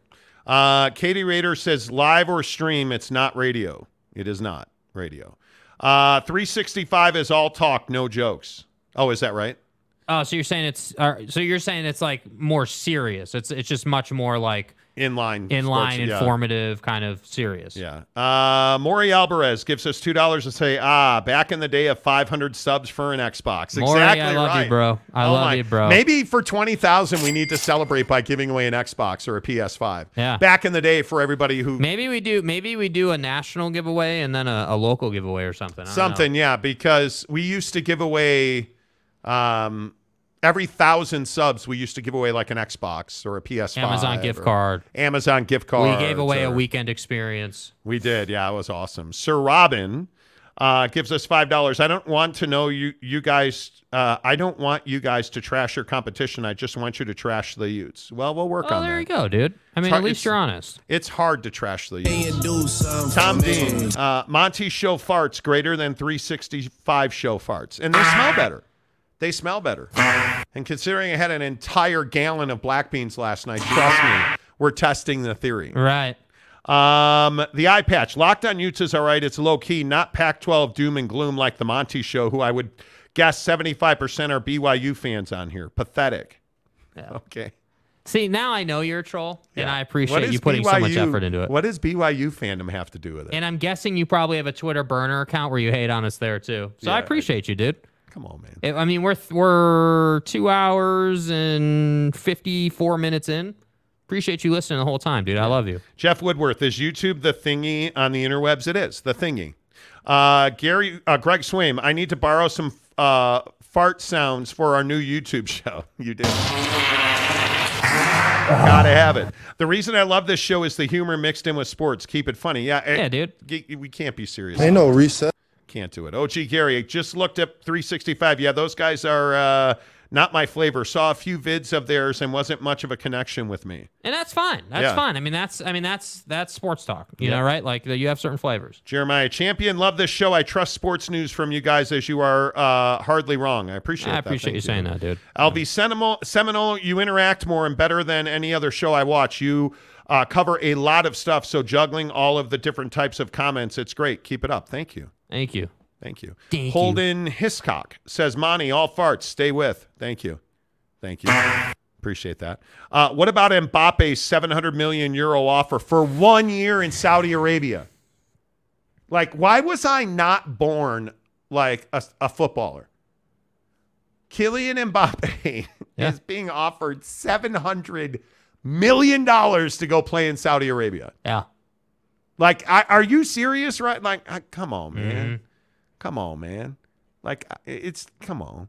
Uh, Cam Harrison, the eye patch, getting called out. LMAO. I mean, it's so go. clear. I mean, it's and you know what's so funny too is we've learned over the last two years or whatever it's been now that, dude, we love you. You're commenting, you're watching. Like, please continue. Yeah. Seriously, it's fun. Yeah. I don't mind it. Uh, construction work 365 and Money are my top YouTubes daily. Appreciate There you go. that. Uh, rising water raises all boats. That's yes, right. it does. That's right. Yes, it does. Monty owes a ribeye. The reason I like this show is because you talk like people do at lunch. Yeah, we're. That is another thing. I cannot tell you how many people come up to us and say, "Oh, hey, you're Monty, huh?" Hey, Monty. And bef- we'll be, I'll be like, "Well, hey, nice to meet you. What was your name?" And he'll be like, "Kylian Mbappe." And by the way, it's really cool that you're normal. You're just like you are on the show. Everybody, and it's like, yeah. And usually they're like, "You don't look, you don't look nearly as fat in person as you do on the show." Fat? It's kind of disappointing, Chubbs. Here, have a Snickers. Tom, uh, the interaction with viewers uh, is for sure something that is unique and great. Yeah, I agree. I enjoy it. Uh, Cam Harrison says, shout out to Mobamba, Yeah, dude. Yep. one of our favorite drops. And ev- Shout out to Mobamba. Yeah. Uh, can't wait for uh, in season. The comment section is going to be uncontrollable. Oh It yeah, will be. dude. Yeah, just wait till football season gets here, bro. Yeah. Uh, you know, 365 is Baylor mostly. Oh, is that right? Okay. Uh, Derek says joked. Joked about what? Um, Greg Swaim, before we get out of here, we have both BYU and Ute shows on our network, and they actually have a show together now as well. Nice. Nice. Uh, Derek, Giannis joked about playing in Saudi Arabia after Mbappe's massive offer. Yeah, people were not that. amused that LeBron said that he would take Saudi money. Dude, I,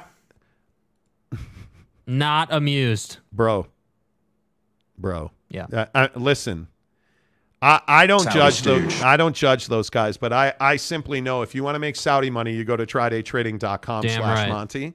Um, uh, one of our best partners. We love the guys at TryDay Trading, and the thing I always say is, so many people when we talk about work or so many people are unhappy with their jobs so many people are looking for jobs. Why look for a job? Work for yourself. Get off that train. Understand the paycheck is the drug they give you to forget your dreams. And when you go to trydaytrading.com, sign up for a $10 30 day unlimited membership. They give you all of their coaching, all of the, the they teach you all the systems, the algorithms, the process to make you a prolific day trader. You graduate the trydaytrading.com program. They fund an account for you so that you trade with their money out of the gate. And when you make money with their money, they give you 80% of the profit. So if I said to you at work today, did you make $1,000? If the answer was no, try daytrading.com. Hey, in your part-time gig, are you making three to five hundred dollars a day? Are you are you making twenty five hundred a week? Are you making twenty thousand a month? Oh, you're not? Try daytrading.com slash Monty for a $10 charitable donation. It's a tax write-off and 30 days in a trial membership, you're going to understand what you could be making versus what you've left on the table. Try TryDayTrading.com. Sign up for the membership or just go and look at the website and watch all the video testimonies, read the information. They have a free webinar there for you to teach you how their system works. Hook it up. Try TryDayTrading.com presents all of our NBA talk on the Monty Show. Whew. Three hours in the books. That's it. Everybody, appreciate you guys today on the show. 5,000 people watch the show. If you haven't, please hit the like button before we get out of here. Appreciate every one of you, man. Could not do this show without you. Thank you so much. Sir Robin says, I don't want you. Oh, I read that one already. Right. I was making sure I read all our super chats. Appreciate you guys. The Monty Show presented by The Advocates, theadvocates.com. Until tomorrow, say goodbye, Jake. Goodbye, Jake.